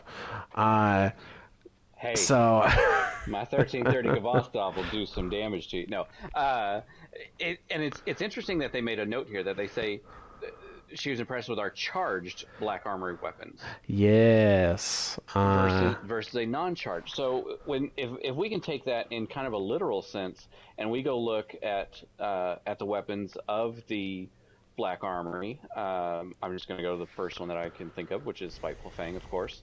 Uh, there was an extra slot that you could um, apply Radiance to. Mm-hmm. Which would cause the weapon to have this like shimmer about it. And who and this... gave us that radiance? Exactly, Miss Ada one. Mm-hmm. So that's so that's it's very much like that. Having that and that radiance, all it did as far as in game was gave us a dam. I think it was a five percent damage boost while using those weapons in the Black Armory forges. Yeah, while using them in the forge. Yep. In the forge, but. Like as far as a from a lore standpoint, it literally made the weapon act and feel different and made it more powerful. Yes, it actively made it a a more powerful version of itself. And the only person, person is a strong word there. Uh, the only thing in existence. That's that's a hard that it is an excellent person. Like we like. Let's let's not get too philosophical because we've already gone off track before. We've already uh, philosophical. It's not out of stuff, but no. It, but you know, the only thing in existence at this point in time is this Exo Ada, who can make them do that. Like she's the only mm-hmm. thing in the world, it, it held the universe, that can make these weapons do what they do. Yep. Uh, so with that in mind, this. You know, weaponsmith walking war machine armory. Uh, in one fifty-nine, it says, today, some young children and their parents asked if Ada, and they do name her in this card, asked if Ada wouldn't mind holding their hands and talking to them. Apparently, this is their first encounter with an Exo. She takes to them with ease, makes them feel comfortable like it's nothing. Her innocence shines. She has such a good heart. She enjoys playing with the children. She's quite good at hide and seek, a skill I'm more than happy to let her hone. The children love her playfulness. There are two other Exos in this camp, and the three of them have become fast friends. Seeing her experience others makes me realize that she deserves to be free of me, but I can't resolve to let her go. So such a such a such a it, it's very it, bittersweet. It is. It, this scene is just we we have this moment I, of of peace, this moment of levity. She's yeah. playing with children who are uh, are are very close in age as far as probably how they think to to where she is now. Um, oh sure, as far as like like uh, uh, maturity. Right, yep. So um, she's found uh, people that, that have probably very similar thought processes on things. And she has found uh, other Exos, other people that look like her and, you know, are are made up of machinery like her, because she is not a, she has not met any other Exos up till this point. Right. This, um, is, this is our first interaction. So it's it's probably very... Uh, you know, very comforting. relieving, very comforting, yeah, yeah uh, to be in this camp right now for Ada. Uh, and, you know, Henriette sees this and, and understands that, like, this is good for her. you know, if she if she could be free of of me, if if she didn't have to worry about me and and every all the baggage that comes with our relationship, uh, then you know she could she might be happier. But I, I can't I can't just let go. Yeah. Uh, for for better or worse, Henriette just can't let her go. But uh, this that that piece is very short lived. Very short lived. Um, comes to to a a very sudden stop. So entry one seventy. Last night, the peace of the refugee camp abruptly ended. Thunder and lightning reverberated in our ears. The people with drones fought a battle in the camp against other people with drones. She and I took this opportunity to escape by following the shoreline for a few miles. I know why they're here. I recognized one of them. The man from before. The one with the red drone. The one who killed Yuki. So her her worse, you know, that this is is her worst nightmare coming true. Absolutely. Uh, this this Risen with this red drone that's been after Ada and her abilities through the Obsidian Accelerator has We've been seen seen these abilities in action, has fought mm-hmm. against these abilities in action multiple times, has died multiple times to these abilities, has now found them. Yep, has found them and is fighting to get to them. Uh, and I, I find it interesting here. Um, not gonna not gonna diverge, so I'm just gonna put this out there and not go too far into it. I find it interesting here and in other places we hear stories of Risen fighting other Risen. Right. Did they understand that you needed to take out each other's ghost to truly, like, defeat the other party? Or is it just a, you kill them, and then the ghosts stayed dematerialized until the bad guys went away, and then they rezzed their guardians, like, or rezzed their Risen? There's so much, there's so uh, much unknown in that. Like, there is genuinely a lot of unknown in that, because we don't, like, obviously the ghosts we have of today... that that our ghosts that we interact with and, mm-hmm. and, and the Vanguard and all that, like, those ghosts are have very much this this driven purpose. Like, hey, you're here to help the Traveler. We're here to help humanity. We're here to help the Last City. Whereas in this time, we don't know what these what the, like. Right. I mean, we don't know what the ghosts thought. We don't know the... how the ghosts interacted with people. We don't know how the people felt about their ghosts. Like like like when when Osiris lost Sagira, it was a there huge a blow. Sadness. There is a like a loss of everything, and like, and we've seen this as a physical manifestation for when Gaul trapped the Traveler, and and our ghosts kind of just fell to the ground lifeless, mm-hmm. and we literally like limped over. And again, when Zavala's ghost was mm-hmm. was put out of commission for for a few moments. And and the light was suppressed to him. He physically had felt like it's it's it's very much a, a very very very close bond in, in our current day of, of, of and our current interaction with ghosts. Whereas back then, I, I say back then as if that was like a year ago. Anyway, uh, but in the time of the Risen, we don't know how that, that interaction happens. I mean, the fact the fact that these, these ghosts, I, I don't want to say are allowing, but the fact that these ghosts are allowing these these things that they have risen to just fight each other and just say, yeah, screw it. Like, why? How does one ghost not know that the other ghost is a ghost, and that both of them don't know each other's abilities? You know what I mean? Like, how? Right. How, like, why would they not know that each other could just res the other guy and just and just tell their person, like, hey, you can't kill him. Their ghost is just going to res them. You're the same person. So here's a fun thought.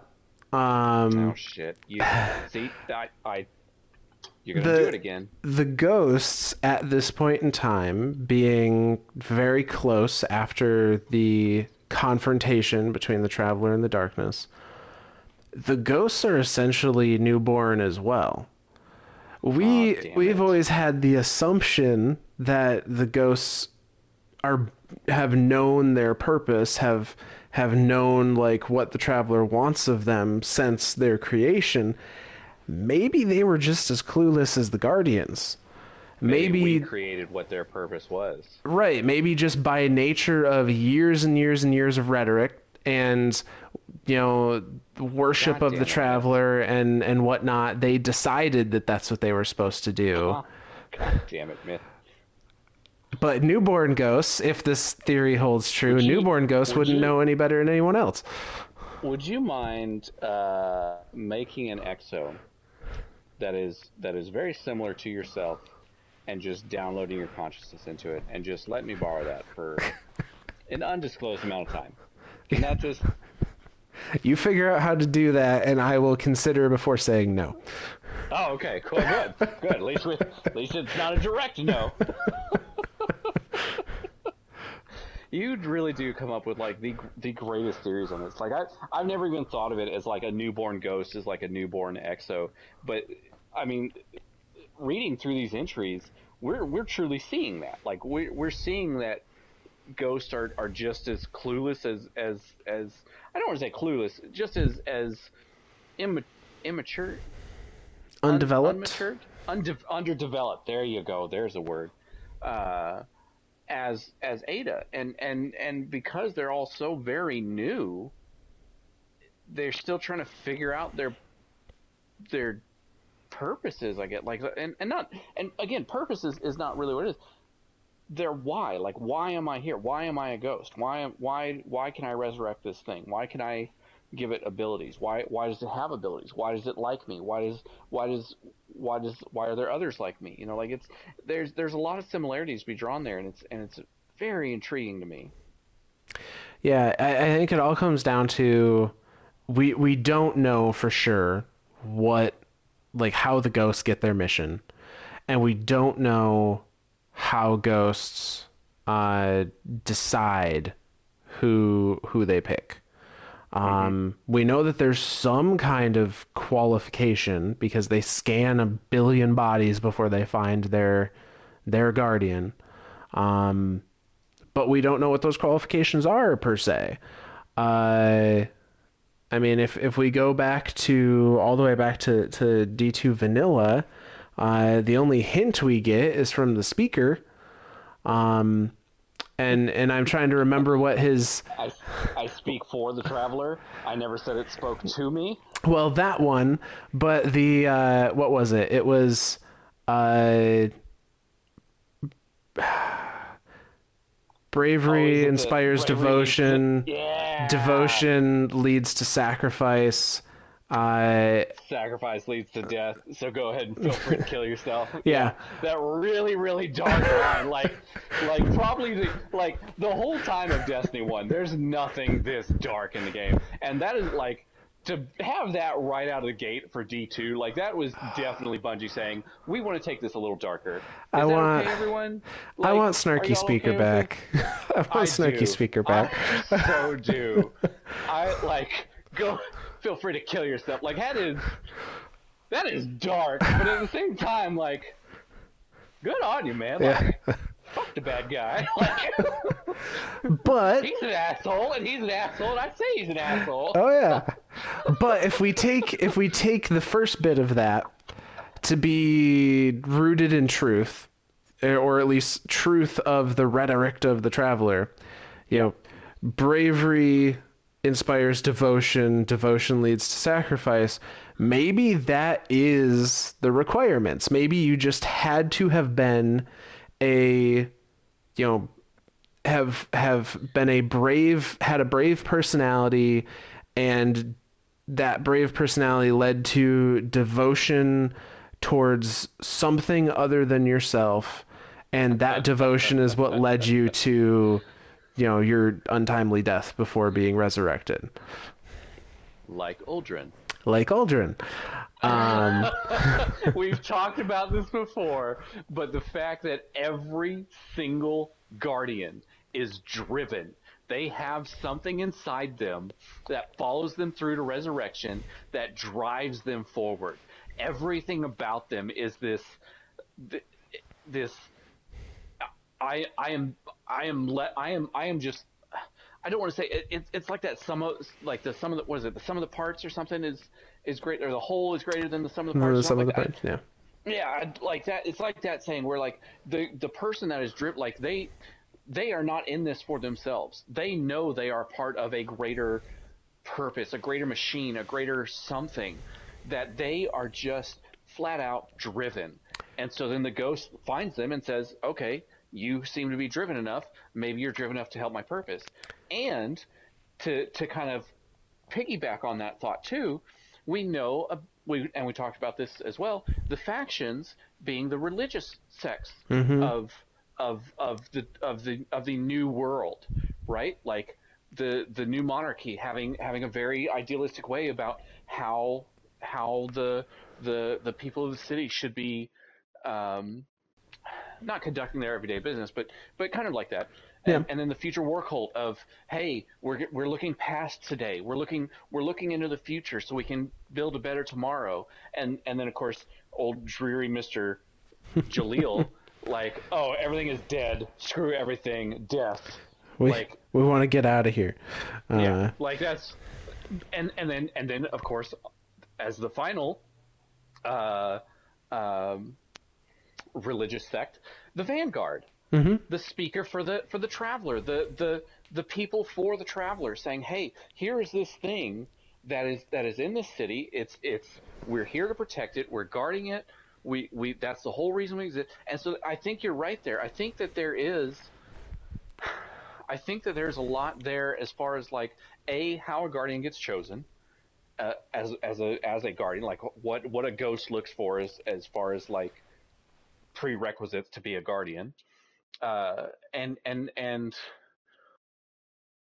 how that how that came how how that idea came about has just evolved since the ghosts have been released, and now it's just become a less less of a known and mm-hmm. and, and and more of a evolved theory. I guess is the Is it... So if, if we operate under the idea that maybe ghosts at first didn't have anything other than these requirements, um, Ooh, you know, yeah, assume, assuming those requirements are, are true. Right. And that, that was the only guidance they had to pick who was going to be their guardian. Then, you know, those requirements do not necessarily need to apply to a good person. I was fixed to say, if you think about it, and this is this is kind of a bit of a stretch, someone who is there's no easy way to put this. A psychopath is a very highly driven person. If a psychopath were to be brought back as the guardian, they would look a lot like a warlord. They would look a lot like a warlord.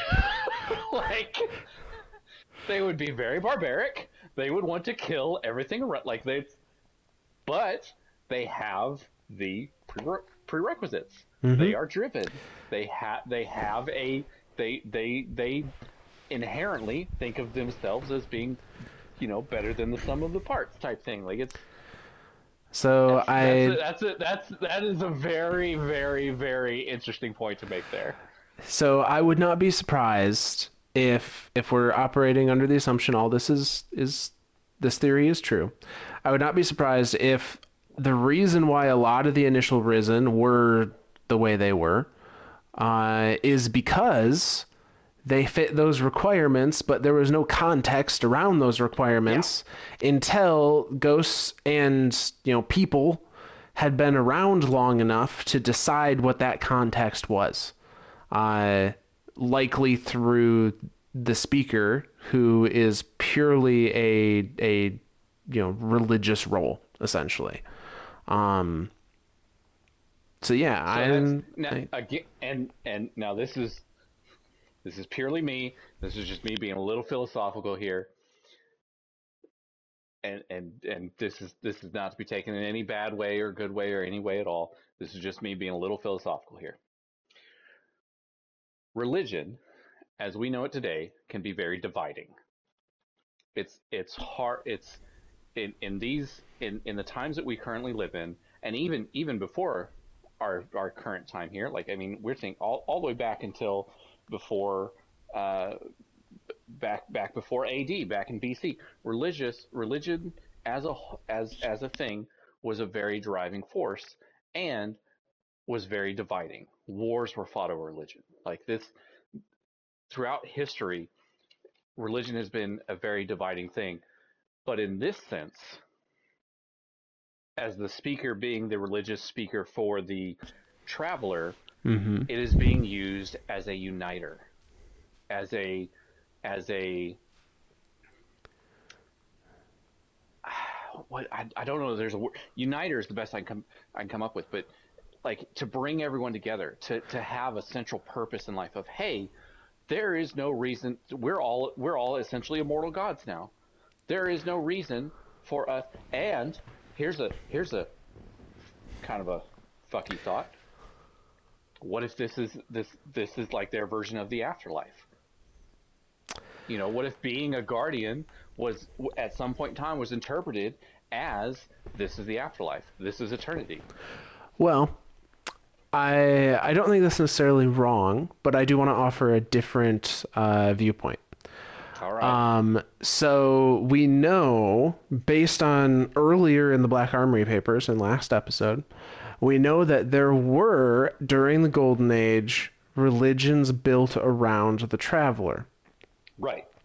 Now, if we assume that the religion that the, the speaker is a part of uh, stemmed from those Golden Age religions, uh, I think it's likely that the initial rhetoric around the Traveler preached by the speaker uh, was probably not aimed at the guardians or the ghosts at all. From no. At least initially, it was aimed like at all of humanity, the general people of come gather under our protector.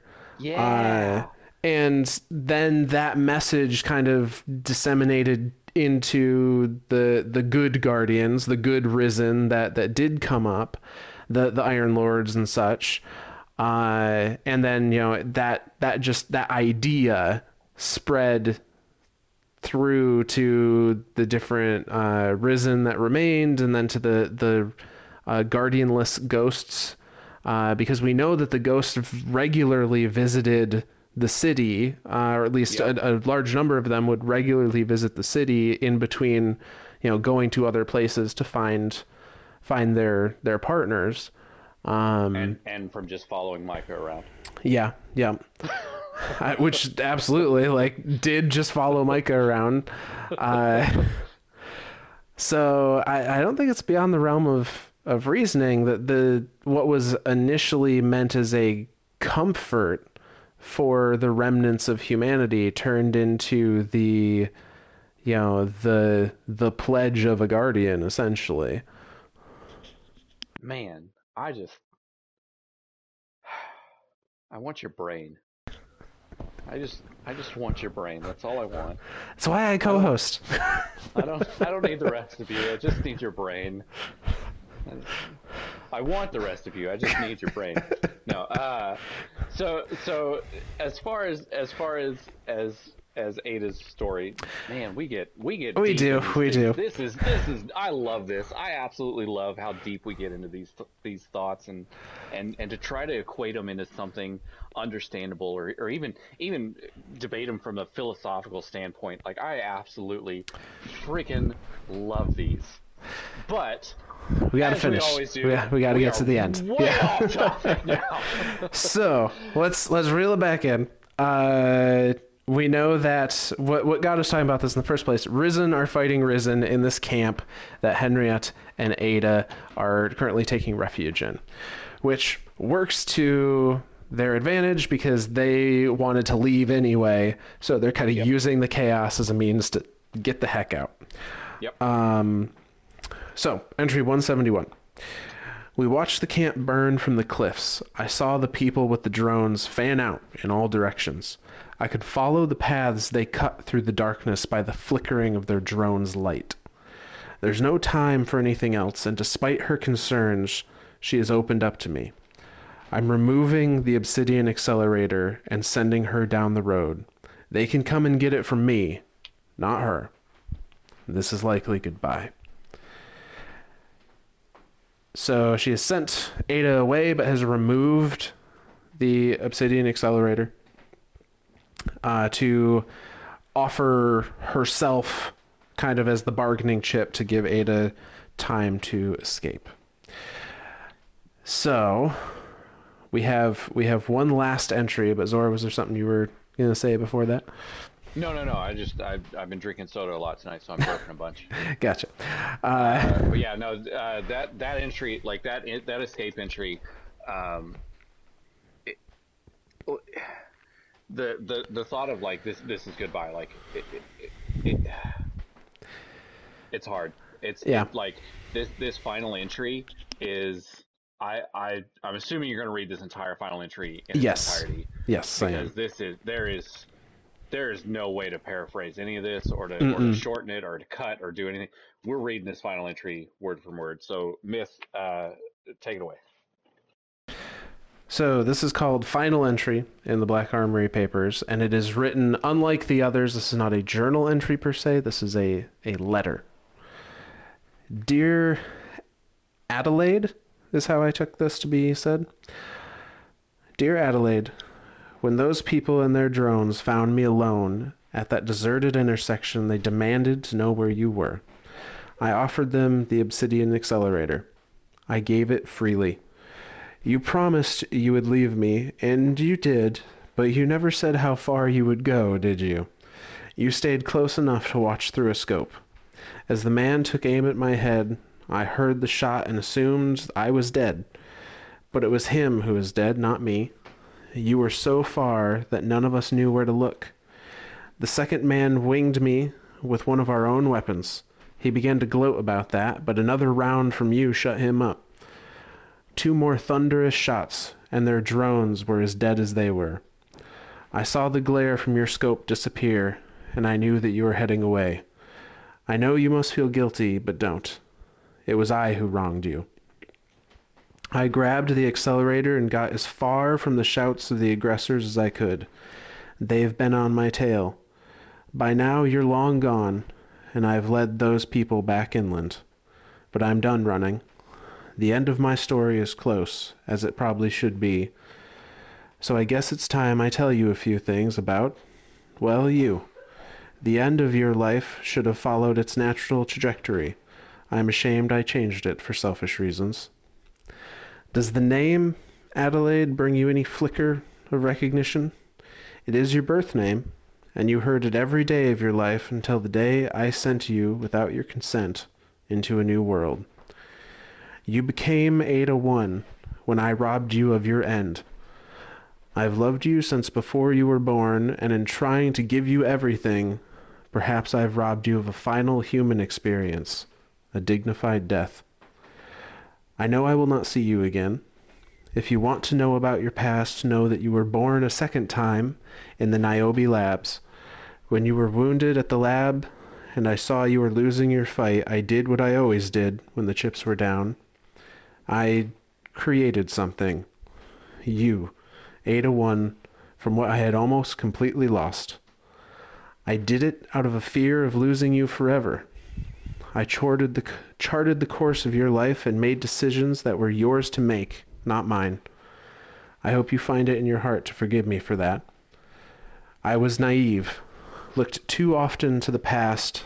I just couldn't let any of it go. I never did have much respect for the natural order of things. And Helga, well, she was the opposite of me.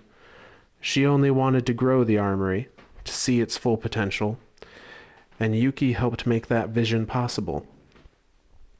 The two of them spent as much time looking ahead as I did looking back. I realize now there's a balance to life. You look backward a little, you look forward a little, but most importantly, you live in the here and now. You appreciate what you have, because you never know when it'll all be snatched away. Learn from our successes and our missteps. Be bold. Do not fear the future. Respect the past, and never forget where you came from. and try never to fear death if you can help it. I know I don't anymore. You know what's funny? I never considered how lucky I was for the time we had together. The envy of all mothers who ever lived. I got to love you twice. So. Holy shit, man. That final, that final entry is... It's a doozy. It's like, I mean, I, I, I thought, man, I thought Izanagi's Burden's entry was like the one. I, I mean, this, they're both right up there. Like, there's, they're probably tied for number one as far as like all the feels.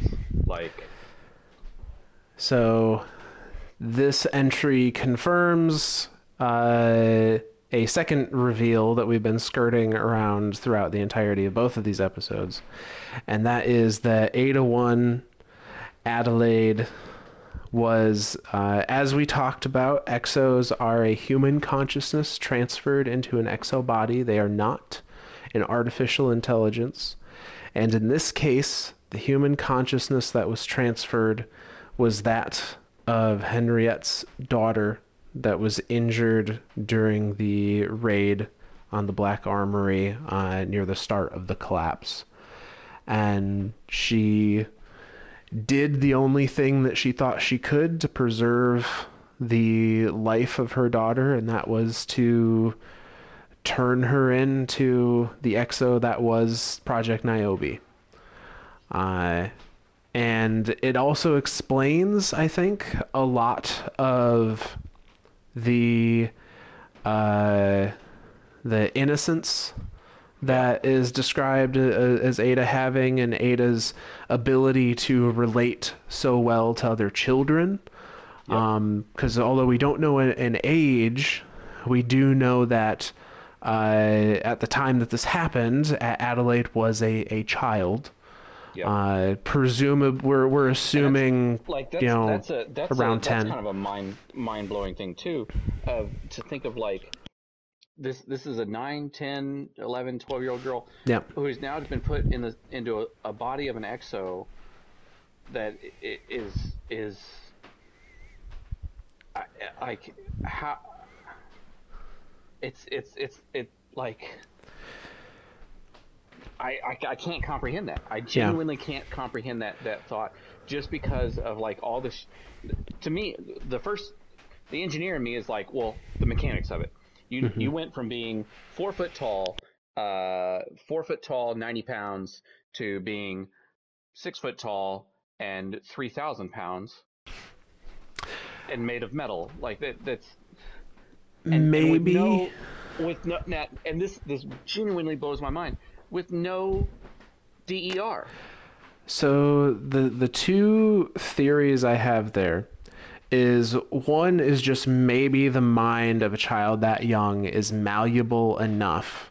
You know, can can you know, kids play make believe all the time. They they form imaginary worlds and turn themselves into heroes or or whatever all the time. Maybe having a mind that young is able to easier, easily, more easily cope with this kind of change. Um, oh, that's that's a that's a God damn it! How do you fucking do this? the the other theory, and maybe it's a combination of the two, or maybe it's neither. Uh, maybe Yuki was just that fucking good. That I, she like as far as the software engineer, mm-hmm. she was like I'm I I personally believe that she was the best in her field. Like, I think so no too. There's no other yeah. reason why why she would have been chosen for the Black Armory other than she was like the greatest software engineer on the planet. Yeah. So it it could also have been by Yuki's merits as a software engineer that she discovered a way to prevent D E R.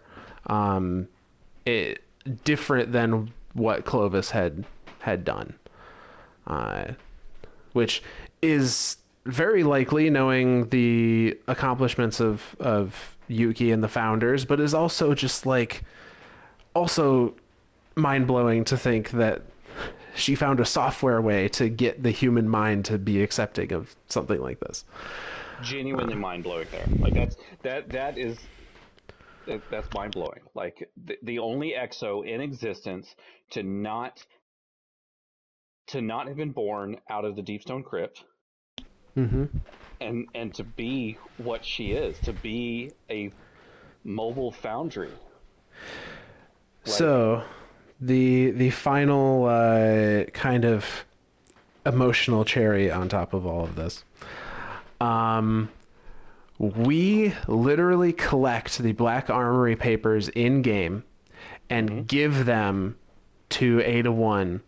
Uh, and when you do give all of the Black Armory papers to Ada one, you see her character model, which unfortunately I do not think it does anymore. It doesn't. But um, her character model literally takes on the uh, radiance effect that the weapons have when they're charged by the Obsidian Accelerator.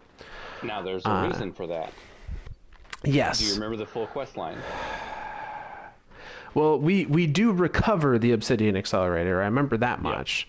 Yeah. Um, but I don't remember if there's anything in particular, if it, if she installs it in herself or... Yep, she literally installs okay. it in the back of her head, yep. So that's, that's and then that's what causes, because if you don't do, cause, so that quest starts off as, as the quest for Izanagi's, right? Like, as you're doing it, yeah. it starts off as the little puzzle box, um, and you have to go collect all the keys for it, and then you have to do some stuff, and then and then you have to go into Leviathan and, and kill some Watchers, then you got to do some other stuff. And, and then eventually you get Izanagi's Burden. Mm-hmm. But then the quest continues on. And most people basically quit once they got the gun. They were like, well, I yeah. got my loot. I don't need anything else here. Well, there's a little extra step that you go to Niobe Labs, and, and there's a little uh, there's a little battle there where um, you fight um, Taken that are shielded. And the only way to break their shield is by using the honed edge shot from Izanagi's.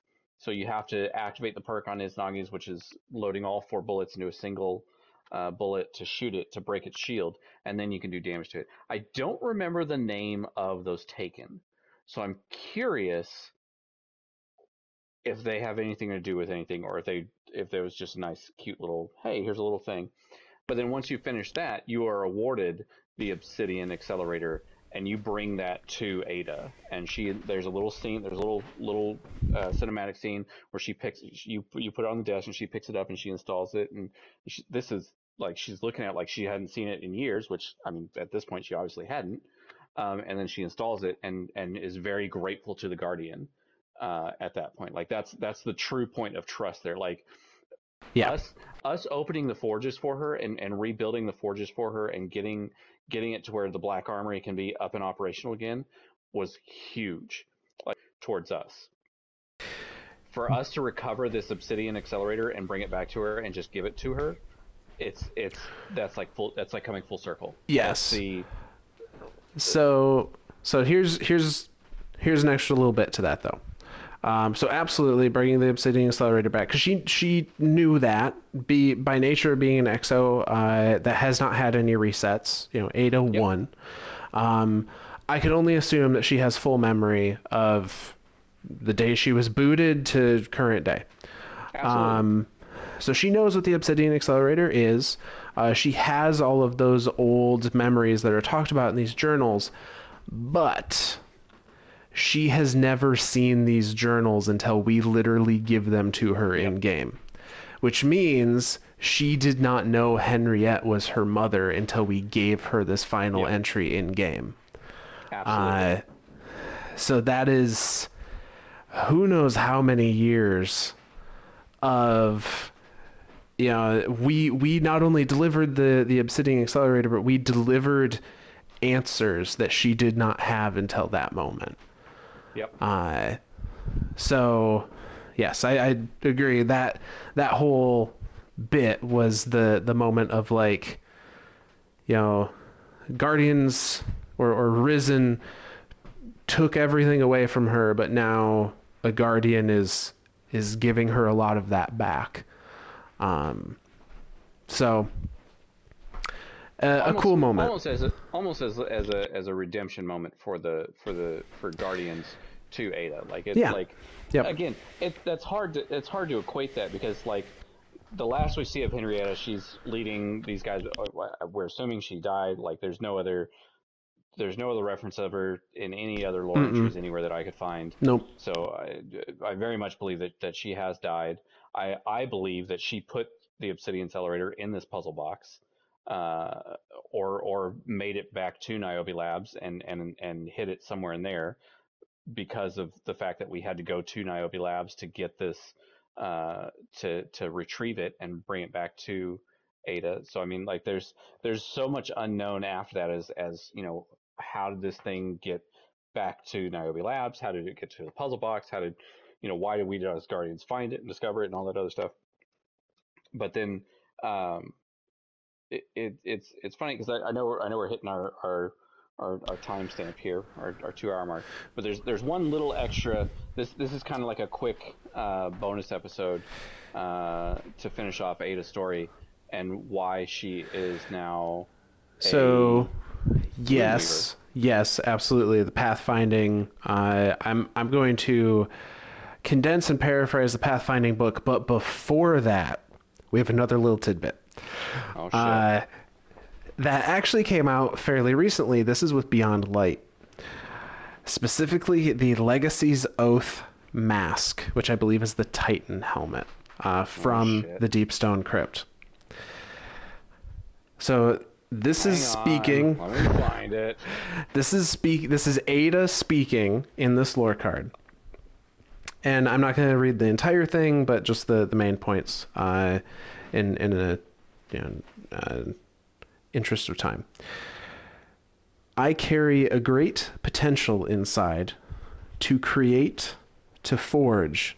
No one else can do what I do, and a part of me thinks I should keep it that way. I'm not sure I want to share this gift. It's a tremendous responsibility, this power. I know how to use it. Can I trust anyone else to do so reliably? Would this ability be corrupted, squandered, should others have access? I can already see the darkness manipulating it to its advantage. On the other hand, it would push Exos everywhere ahead technologically, elevating our standing and truly making us superior. I've always felt the last city could use more protection than the Vanguard could afford. I could provide that, widespread, and make it readily available to all. March myself right into the Deep Stone Crypt and use the Bray Exoscience facility to its fullest capability. Stave off this dark night. The Armory is already known. It's a pointless institution if it's not providing help to those who need it. Yet, if I don't act now, there won't be anything left to preserve. The darkness will not yield. The Guardians will require more from me. The Armory needs to evolve. So... Just not to be a stickler, it's the Hunter helmet? Is it the Hunter? Okay. I the just Hunter had the name, helmet. not the uh, not the the class. Um, it, just, it drives me nuts that they're all called Legacy's Oath. Yeah, like, I, I think know. They're the only ones that are like that. Like, there, there's no other set that is that is... the same across all three, I don't think. Or maybe, maybe the Shadows, Bullet, Yeah, I, I think there's a number of raids that, that might do it. But regardless, what this entry tells to me is that Ada is implying she has the ability to essentially make every Exo in existence like her, a walking, yeah. talking forge. Yep. Um, it's unclear what she does. I mean, I guess... It's clear that she did not, because every Exo in existence is not currently a walking, talking forge. Which uh, is some bullshit. I want to be a walking, talking forge.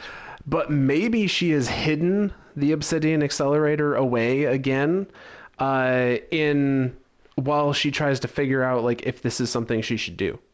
Uh, by nature of having access to the Deep Stone Crypt now, she apparently has the, the know-how to just go in there, plug the Obsidian Accelerator into whatever, and now Exos can be upgraded to be like her. that's kind of nuts. that's, that's, that is nuts. There's no kind of about it. That is nuts. Um, so, yeah, I thought that was a really cool little entry and a really interesting little lore point that is literally never talked about again. um, because Ada does not... Uh, Uh, turn us into walking, talking forges. Um, Ada decides that bullshit. she's she's gonna make some shiny new clothes. Um, so I mean, let's let's be real here. Uh, Destiny is the true end game of Destiny. Yes, Ada is very up to date on player engagement numbers. I mean, I mean, she is so so. Okay, so begin bonus content. Yeah. Um, uh, Ada now runs the the the uh, the the the transmog system. The, the, the, the transmog system. Yeah. The the loom, uh, whatever you want to call it. Synthesizer, uh, armor synthesis, synthesizer, something like that. There yeah. you go. There's there's a there's a set of words for you. There's a thing. Um, and and and the way she comes about this is very very interesting because it, it starts off with with. Obviously, the darkness comes, um, and what we as players have come to call the great. I, I don't. Do we have a name for it yet? I don't know that we do. the The second the collapse. Sunset, the second uh, collapse. I, the... I'm gonna call it the second collapse, like the great sunset event, uh, where half of Destiny was taken away from us. Yeah. Um, more than half, uh, and part of that being the forges. So the the forges. It, it, it, it is explained in-game that the forges have been lost to darkness. Well, um, specifically that they, they've been destroyed. Um, yeah. So in, in the first entry of Pathfinding, uh, Path's End, uh, Ada is at the what used to be Burgosia Forge uh, with, a, with a fire team um, and more or less discovers that the forge has been uh, presumably destroyed by Fallen, trying to yep. scavenge it for parts or figure out how it works, or uh, it's just rubble at this point. Yep. And it's implied that every forge that they have been able to go visit uh, has had similar results. It's like this. And that's like, and that's, and I, I remember that entry, like she picks up a, a, a, a chunk of, I think of, of, of obsidian mm-hmm. uh, and like kind of mulls it over in her hands and is like, There's there's got to be something I can do with this. There's yeah. no way that this is going to be the legacy of the Black Armory. Like uh, this can't just be lost to time again. yeah, right. Uh, so she, you know, discovers that these forges have been have been destroyed, and she is determined to recreate them essentially. Yeah. Uh, and so we. come back to her in the tower, in in her area of the tower as we know it, and she's got you know bits and pieces that she's collected from the forges and from other or the you know the forge locations and and other stuff um, that she's found over time, and uh, has this giant book of uh, you know Black Armory schematics, and it is essentially trying to recreate the work of her mother and uh, the the other two co-founders of the Black Armory on her own in a basement with limited resources, uh, and needless to say, is is not doing so well at it. Um, yeah. So so so much not doing so well at it that it's like she's trying to weld stuff and like she she she's she's welding and and then she like now. This I kind of attributed it as the strength of an exo. Like she she messes with it and it snaps in half and she's like, damn it, just kind of throws it on the ground. Mm-hmm. In my head, I'm like, this is just an exo that just snapped two pieces of metal that were just welded together in half. like yeah. It was nothing. But but anyway, so Hawthorne comes over and, and Hawthorne kind of gives her some crap and is like, uh, uh, hey, you know what what's what's going on? And uh, you know, kind of making fun of her her her area, kind of poking at her a little bit, and Ada's just kind of getting annoyed with her, and she's like, can, can I help you with anything? Like, mm-hmm. like go away. And Ada, and Hawthorne's like, I was going to ask you the same thing. You know, I could hear hear you cussing everything out all the way up, up at my little perch. And uh, um, Ada kind of gives her this really dry, like, can you inter- interpret armory schematics and machine the parts needed to assemble them? And Hawthorne just like, nah. Probably can't. Nope. Can you convince Zavala to stop asking me when a forge will be operational again? Eh, I can't do that either. So Ada's just, sounds like the answer to your question is no. Yeah. And so it's, it's like she's very much trying to get the forges again. Like, like, and she even says that the forges are my legacy. They were, they are my legacy. It yeah. is my responsibility to continue their operation. Zavala des desire what Zavala's desires that are completely um, are tangential. Tangible. Yep. Tangential, uh, so yeah. Tangential. So, she's not so doing not, it for him. Right. It just they, so happens just to, so happen to, co to to to align, and and so it, like Hawthorne's very much like, okay, well let me let me see if I can help. Is is is is is there anything I can do type thing? Like he's I'm not real familiar with with the with the Black Armory. You know, was it was it a dream to have the greatest gun, to the world's greatest gun oven? Like what like what is the armory? And so Ada kind of mulls that over for a bit, and she kind of thinks to herself, and she says, the armory was founded to stand against the darkness, to shield humanity when we couldn't count on others to do so. The forges were simply the tools we used. And um, Hawthorne kind of chimes in, well, so much for that. You know, the pyramids rolled in, and last I checked, Mars is still missing, so is Titan, so is Mercury. And, and Ada kind of like... You asshole! Like, yeah. Did you really just come down here to to antagonize me? And Hawthorne's like, all right, all right, all right, all right, all right, all right, all right, all right, all right. uh, he's he's across the hall. Yeah. Um, look, I I know we aren't friends or anything. I'm not sure you have any of those, but people around here talk a big game about putting humanity first. But then it's all about the Guardians all the time. And and Haw we saw this from Hawthorne all throughout the Red War campaign, mm-hmm. where she's like, I'm not what? I'm not a Guardian? Hey, right. you, you light you light-filled dicks. We've been surviving out here without the light for hundreds of years. Yeah. We're fine. We've been like, doing things with one life, and, and we're still here. Like we're still here. Like, and, and so Ada kind of like, yeah, the devotion to light bearers can seem fanatical. Um, and then she says, Hawthorne says, but you're not like that, Ada. And, and Ada kind of kind of thinks to herself again. And, and you know, I, I appreciate that sentiment, uh, uh, Soraya, um, but I'm not sure how that relates to the forges. And Hawthorne comes back with, I think your voice is important to, to have around here. I want you to succeed, but you might be holding on to the past too tightly. And so, and that, that again kind of rubs Ada wrong again. Like, you presume to tell me how to carry on the armor's, the armory's legacy? Like, who the fuck are you? This legacy is literally all I've known my entire life. Like, well, and she has a died for this. Exactly. She has a, an even more personal investment in this now, because at this point in the story, she has the Black Armory papers. She knows the whole story. Everything. She's, she's, she's like, excuse me, who the fuck are you? Like, yeah. It's very much that way. And and so Hawthorne kind of looks around and, and like pointing at all the forge stuff around, and she's like, no, no, no, I'm not I'm not trying to tell you how your armor your, the armory's legacy should be, but your founders didn't just wake up one day with forges on the brain. They started with a problem, then designed a solution as only they could. And Ada kind of thought about that for a bit, and, and it kind of molded over and was like, so you're suggesting I'm starting with a solution instead, like limiting my view. And Hawthorne says, I'm, I'm saying I would understand it if it was hard to let go of all this when it's all you've ever known. And Ada kind of says, the idea of leaving forges behind is admittedly unnerving. And Hawthorne says, I get it, but the old methods aren't working. Maybe it's time to carry on your founder's legacy in your own way. And Ada kind of goes silent for a little bit, and she thinks for a bit, little bit, and she kind of looks back at her work and, and, and says, you know, I, sh I should get back to work.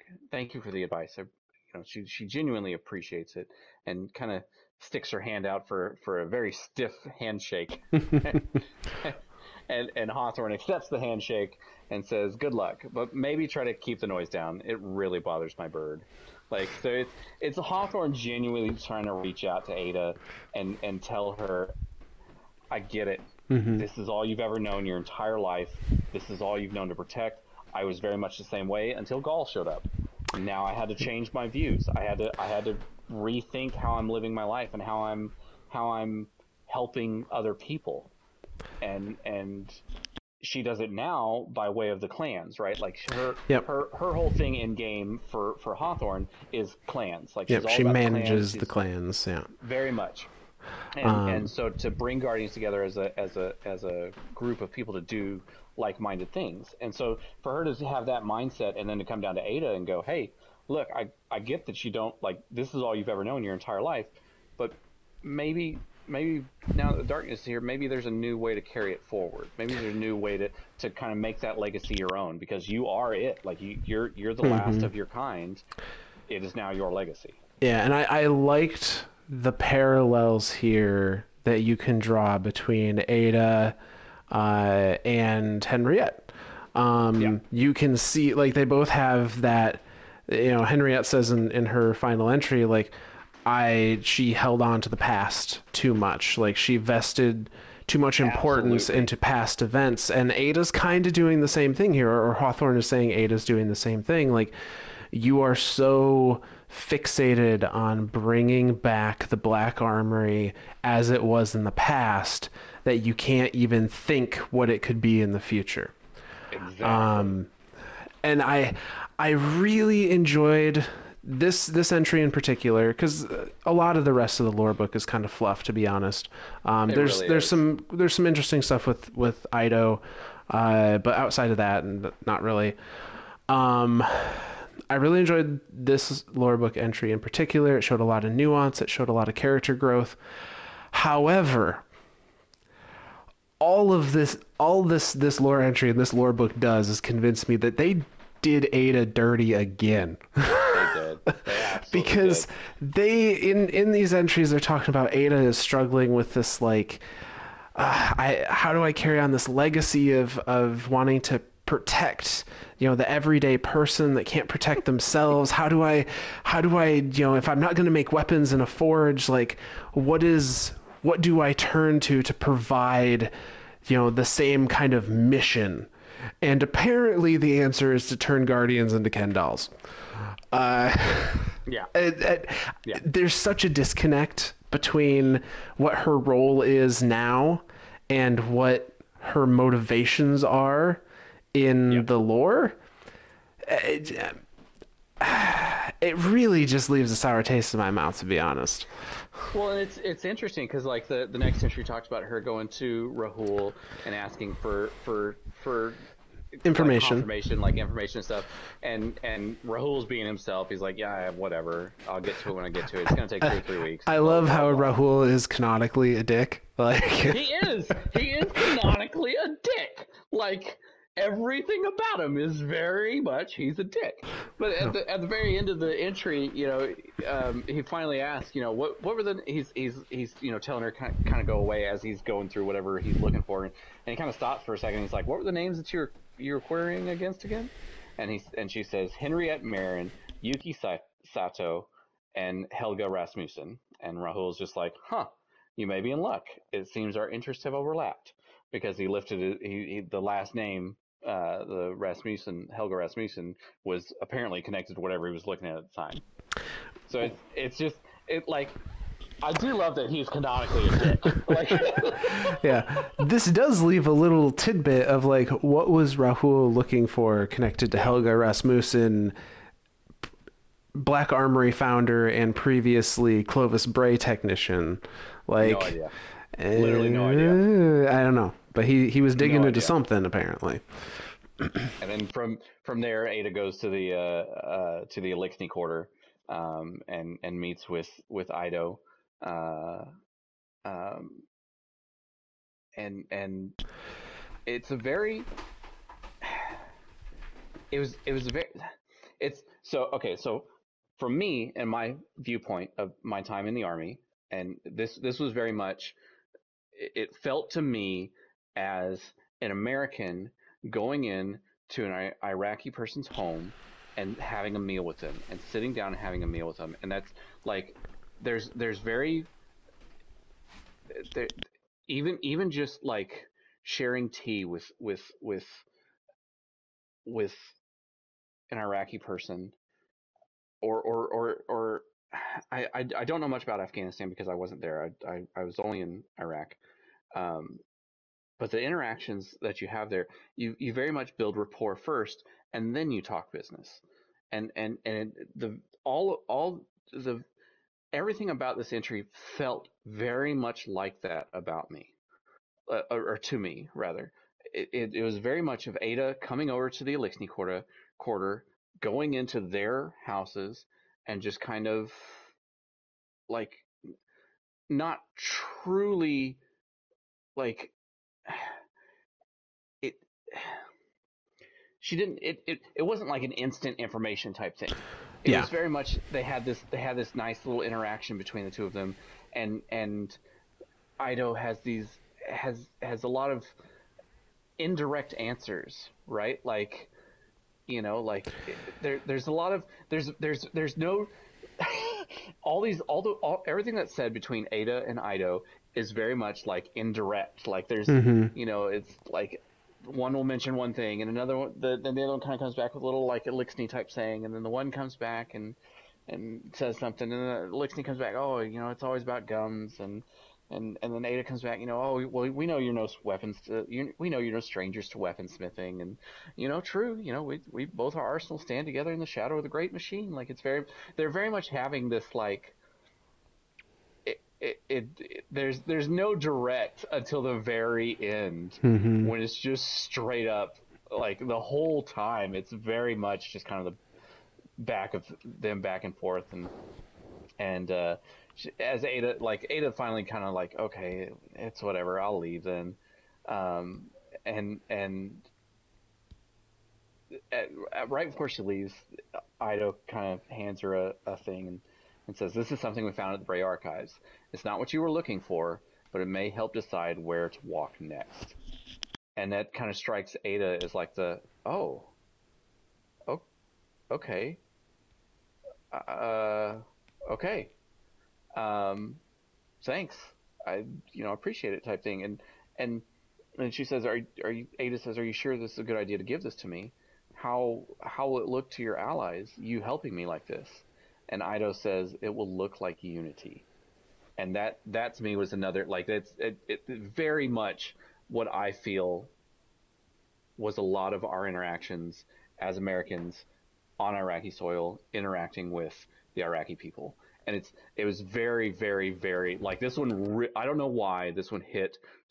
I mean, I, obviously I know why it hit so close to home for me, but it was, it was a very, very touching one uh, to me, and the and the way the whole thing was handled between Ada and Ido, um, uh, the the legacy of the Forge and the Eliksni people who are just looking for a home and looking for friends and looking to be accepted. And it's they, there's a lot of I think there's a lot of parallels that can be drawn there from Ada wanting to be accepted, and and and and wanting to have her own thing, and from the Eliksni people wanting to be accepted and to and to have skills that they can bring to the table, uh, not just as a as a as a group of refugees, but as a as a a people that has a lot of knowledge that all all we need to do is ask, mm-hmm. and and and. we as guardians can can live peacefully with them. So it's it's it was very it was very to me it was a very touching uh, entry there, uh, which then leads into the last one, um, where it's it says uh, Lewis, Lewis was the first to notice Ada, which is the little bird. That's that's Hawthorne's little bird. Yeah, a little bird uh, that freaks out every time you go talk to her. He goes full on corruption every time, and it freaks me out. But it's like, Lewis, are you? Are you, uh, are you Darkness? Lewis is Savathun. Lewis? Oh, no. Now, for a while there, Eva Levante was Savathun. But she's not in the tower right now, so Savathun needs a presence in the tower, so now it's back to being Lewis. Uh, so she goes down and visits Ada, and, and um, so, you know, they're she's kind of looking out from the city. Or, or sorry, I think uh, I think Ada's actually come up to, to, um, Hawthorne's perch because they're looking out over the city, um, and you know she kind of jokes back, you know, like, "Oh, was I making too much noise down there?" And and Hawthorne's like, "No, it was way too quiet." And Ada just says, "You know, things have been going very, very have been going more smoothly as of late. So she's she's Hawthorne's very happy to hear it and says, so what's what's the answer? Centuries-old research on matter programming left behind by a megalomaniac. And if yeah. that isn't a grouping yeah. of words, Hawthorne just kind of like, whoa, sounds like a trip. And he was like, it has been. I feel quite changed. I feel quite changed by this experience. And Hawthorne says changes can be good. And Ada kind of thinks for a bit, and and uh, she says there was one thing from our last conversation that struck that stuck with me. Um, and Hawthorne says, only one? Well, that's kind of disappointing. And he said, you you you said you weren't sure if I had any friends. And Hawthorne's like, uh uh look, I didn't mean anything. And she's like, if I'm being honest, social connections has never been my strong suit, is what Ada kind of says back to her. And Hawthorne says, I, I know that it can be scary to put yourself out there, especially with everything you've been through. And Ada kind of thinks about her words for a bit and says, it can be, but I'm finding this new journey to be a little less daunting.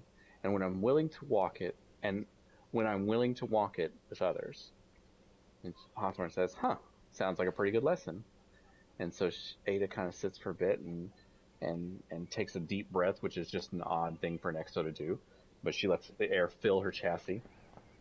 She says, I should probably get back down there. I have a lot of work ahead of me. Uh, and Hawthorne ends it with, don't be a stranger. You come up from your cave more often. You might find you have more friends than you think. And so that's what that's what leads Ada into making the forge, and or making the, the loom, rather, the synthweave loom.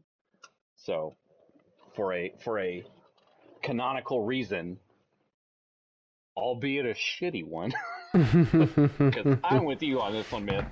To go from making goddamn Black Armory weapons, weapons that define, I mean, how how many times did you get blown away by Blast Furnace? Oh, yeah. Well, how, how many t- ha- Hammerhead was a beast when it came out. Hammer Hammerhead was all I used for like two years. Well, and not even that, but just it flies in the face of Ada's philosophy, even the philosophy expressed in the Pathfinding lore book. Yeah. Like, it, she talks about, you know, what was, was the original purpose of the Black Armory to, to be, you know, gun printing machines? Like, no, it was to help people that could not otherwise defend themselves, themselves be protected. And somehow that transitions into make guardian armor look different. Look pretty. that, is, that is like a huge stretch. Like, like, like I, I get the dress needs the end game, but what about making it look different or pretty? Is helping the defense of it. Right. I mean, if we have a dance-off, maybe? Well, and and, and she even and talks. Seen, so we've, we've seen, now, now, to be fair, we have seen, at least in Hollywood, evidence that dance-offs are very important. Okay? Look at Guardians of the Galaxy. You remember yeah, the very end yeah. of the first one? When Star-Lord, and he's against the guy, and he just starts doing a dance-off, and he's like, what, this dance-off? Like, let's go, come on. And so, I mean, dance-offs are very important. So if dance-offs are very important to ending battles with great beings of power, maybe Ada's onto something. Maybe our final form uh, against the darkness is just to be the prettiest goddamn guardian we can. I really, really hope that they, I mean, just give, give Eververse, give, give Tess the fucking synthesizer, and like give Ada a purpose that isn't just a cash grab, because her character deserves so much more. So than much this. more. So uh, much more. Like the, the, everything she's been through, everything she's lost, every, Everything about her character says that she needs to be a weapon forger again, and I and I I hope it, going back to kind of our prediction of the SIVA season, mm-hmm. I hope that SIVA plays that Ada plays a role with SIVA, and that the two of them come together, and Ada sees this as the final, like, oh shit, I can make SIVA do whatever the fuck I want. I'm just gonna have it build a forge for me. and then I'll start forging weapons again to where we can protect ourselves again. I hope, I hope, I hope, I hope, I hope, I hope, I hope, I wish, I hope, I hope, I wish that that is how it goes. But time will tell. Time will tell. That That's the only problem I see with bringing SIVA back in a controlled state is it it can do anything. Like literally anything. It, it's hard to have a threat with, okay, or have a supply okay, problem okay, when you okay. can just magic it into existence. Okay. Okay. Follow me for just two seconds on this little journey before we end this one. Since All right. We've gone since since we've gotten our bonus we've gotten several bonus episodes into this one. Yes. Uh SIVA can create anything, right? Like literally mm-hmm. anything. What and, and we know anything that weapon, isn't organic. We know that weapon forging is coming. Yes, we what do. If SIVA has a part to play in that? Maybe not in the T- first season. Maybe maybe not right off the bat. Maybe yeah. not right off the the Witch Queen path. But maybe in, a, in season two, season three of, of, of next year. Maybe Which, so. I know they're not season two and three. I no, they're whatever we're on. Yeah. Whatever. We we are currently in season four of year of Beyond Light. That's what I think it is. Yeah. Um. Maybe in season two. Maybe in season three. We might have a SIVA and Ada team up. I mean, weapon forging. Even if SIVA doesn't come into play, if they make Ada in charge of weapon forging, then that actually makes some sense. I would love it. I would like absolutely that, love it. If that does seem... Loom, if, nay, not the entire loom. If Tess Eververse moves her happy ass out to the loom and is like, I'm here to present to you, Guardian, and Fenchurch's Sabathoon, and blah, blah, blah, blah, blah, blah, blah. That accomplishes a ton of things because, A, nobody visits Tess in person anyway. They just go to the store tab in the director. Nobody even goes down there. And the everyone... Goes down there is goddamn Drifter, and everyone wants him dead anyway. And everyone that does have things to do in the tower worth mentioning, like going to the postmaster, or, you know, getting prime engrams, or going to the bank... are all so sick of hearing Tess run her goddamn mouth. So just put her in the basement. I, so, so I gave her a thumbs up. Good for you. Uh, Good for you, Tess. Just get rid of her. Just put her somewhere fucking, else. Fucking Tess. Uh, okay. She wanted to express herself, so I gave her a thumbs up. I, nobody cares. Nobody fucking cares, Tess. Tess is the canonical reason why Guardians jump off the tower. You're not wrong. You are not wrong. You are not wrong. Tess and Rahul, the two of them yep. c- can just go to the annex. Just go to the annex. Just go live in the annex. Yeah. Like, like we know nobody wants to be in the annex. It's, it's just like in The Office. Like, Michael Scott doesn't want to go to the annex because that's where Holly was. And it's and it's a poopy place, and it smells back there, and Toby's there now. Like, if if if if Rahul and Tess can just be Toby and Smelly Annex, fine. Yes. So I think I think that is the ultimate takeaway from this episode. Uh, Rahul's a dick. It's canon, and Tess needs to live in the basement. In the basement. Speaking of which, I the other day, I, I this, this is okay. This is the last story uh, uh, before we sign off here. Um, I went down to the old area where uh, Benedict ninety-nine used to be, right? Uh, where mm-hmm. during Halloween, there's a bunch of like floating shit in there, and it's genuinely creepy. Uh, there's a couple of Eliksnis down there, just chilling. Oh, and okay. I thought I thought it was a nice little like, hey. Maybe you guys should go help the two guys that are trying to get a fucking drink out of a goddamn vending machine. I want to give those two X. I want that to be the end of this season. The last thing we do, the live event, is the soda popping out of that vending machine and the Exos just blowing their mind going, holy shit, what is this magic? How, how in the light did you do this? Like, that would be, that would be beautiful, I think. But yeah, so that that yes. is that is the story of Ada one and, and the legacy of the Forges and the Black Armory. Um, this is officially our last broadcast on PlayStation Network. Uh, we will be moving to Discord starting next week, uh, just because we have a lot more options there uh, as far as recording and, and broadcasting and stuff like that. Um, so next week, uh, and we're going to have to have a, a few conversations with, with some people on, on where we're actually hosting this at, but we will have it all sorted out by broadcast time Monday, uh, yep. more than likely noon on Monday, uh, of what we're going to do. So um, with that, I, I will start our, our thank yous. Uh, thank you to both Eclipse and Alpha for being here uh, from the beginning. Uh, I know I know Alpha usually dips out pretty early, but I know he likes to stick around and, and listens to our stories throughout the week. Uh, uh, and Eclipse, thank you for, for being able to re rehost, re continue to host, I, or produce, I, intro. I don't know. Thank you. Um, uh, I know, um, oh, who else jumped in here? I, I think Big Scotty's in here now. Uh, thank you, Big Scotty, for, for joining us tonight. Uh, uh, obviously, thank you to Myth. I, this, I, I love, absolutely love our philosophical debates we have on here, and the and the ideas you come up with, and the theories that you, I if if your theories aren't canon, I, you sure you don't work for Bungie? Sadly, I am but of I T. I wish otherwise some days. But, but yeah, I, I, it, this, this, I, I love, I love our Monday nights together.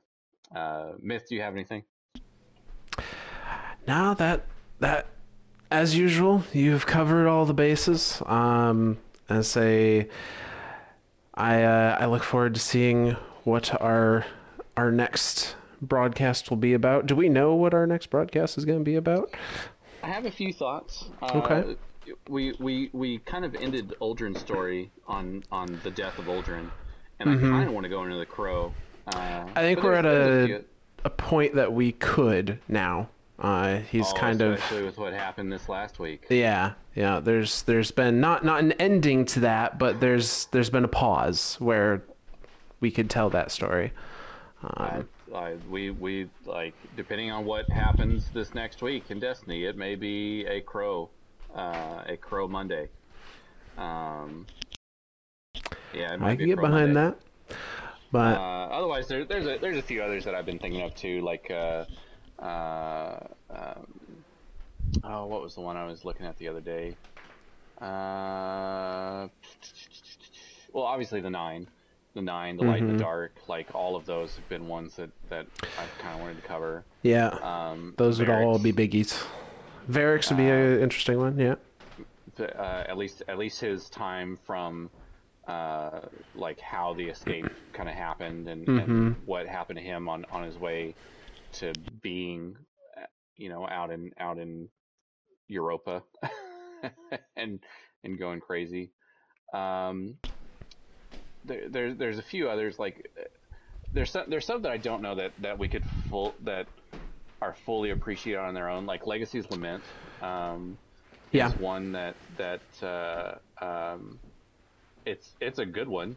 It's it's definitely a good one, but I, I don't know that it can. Right, like. You know, like I, like I, that that one's very, told very well in game, but it's also.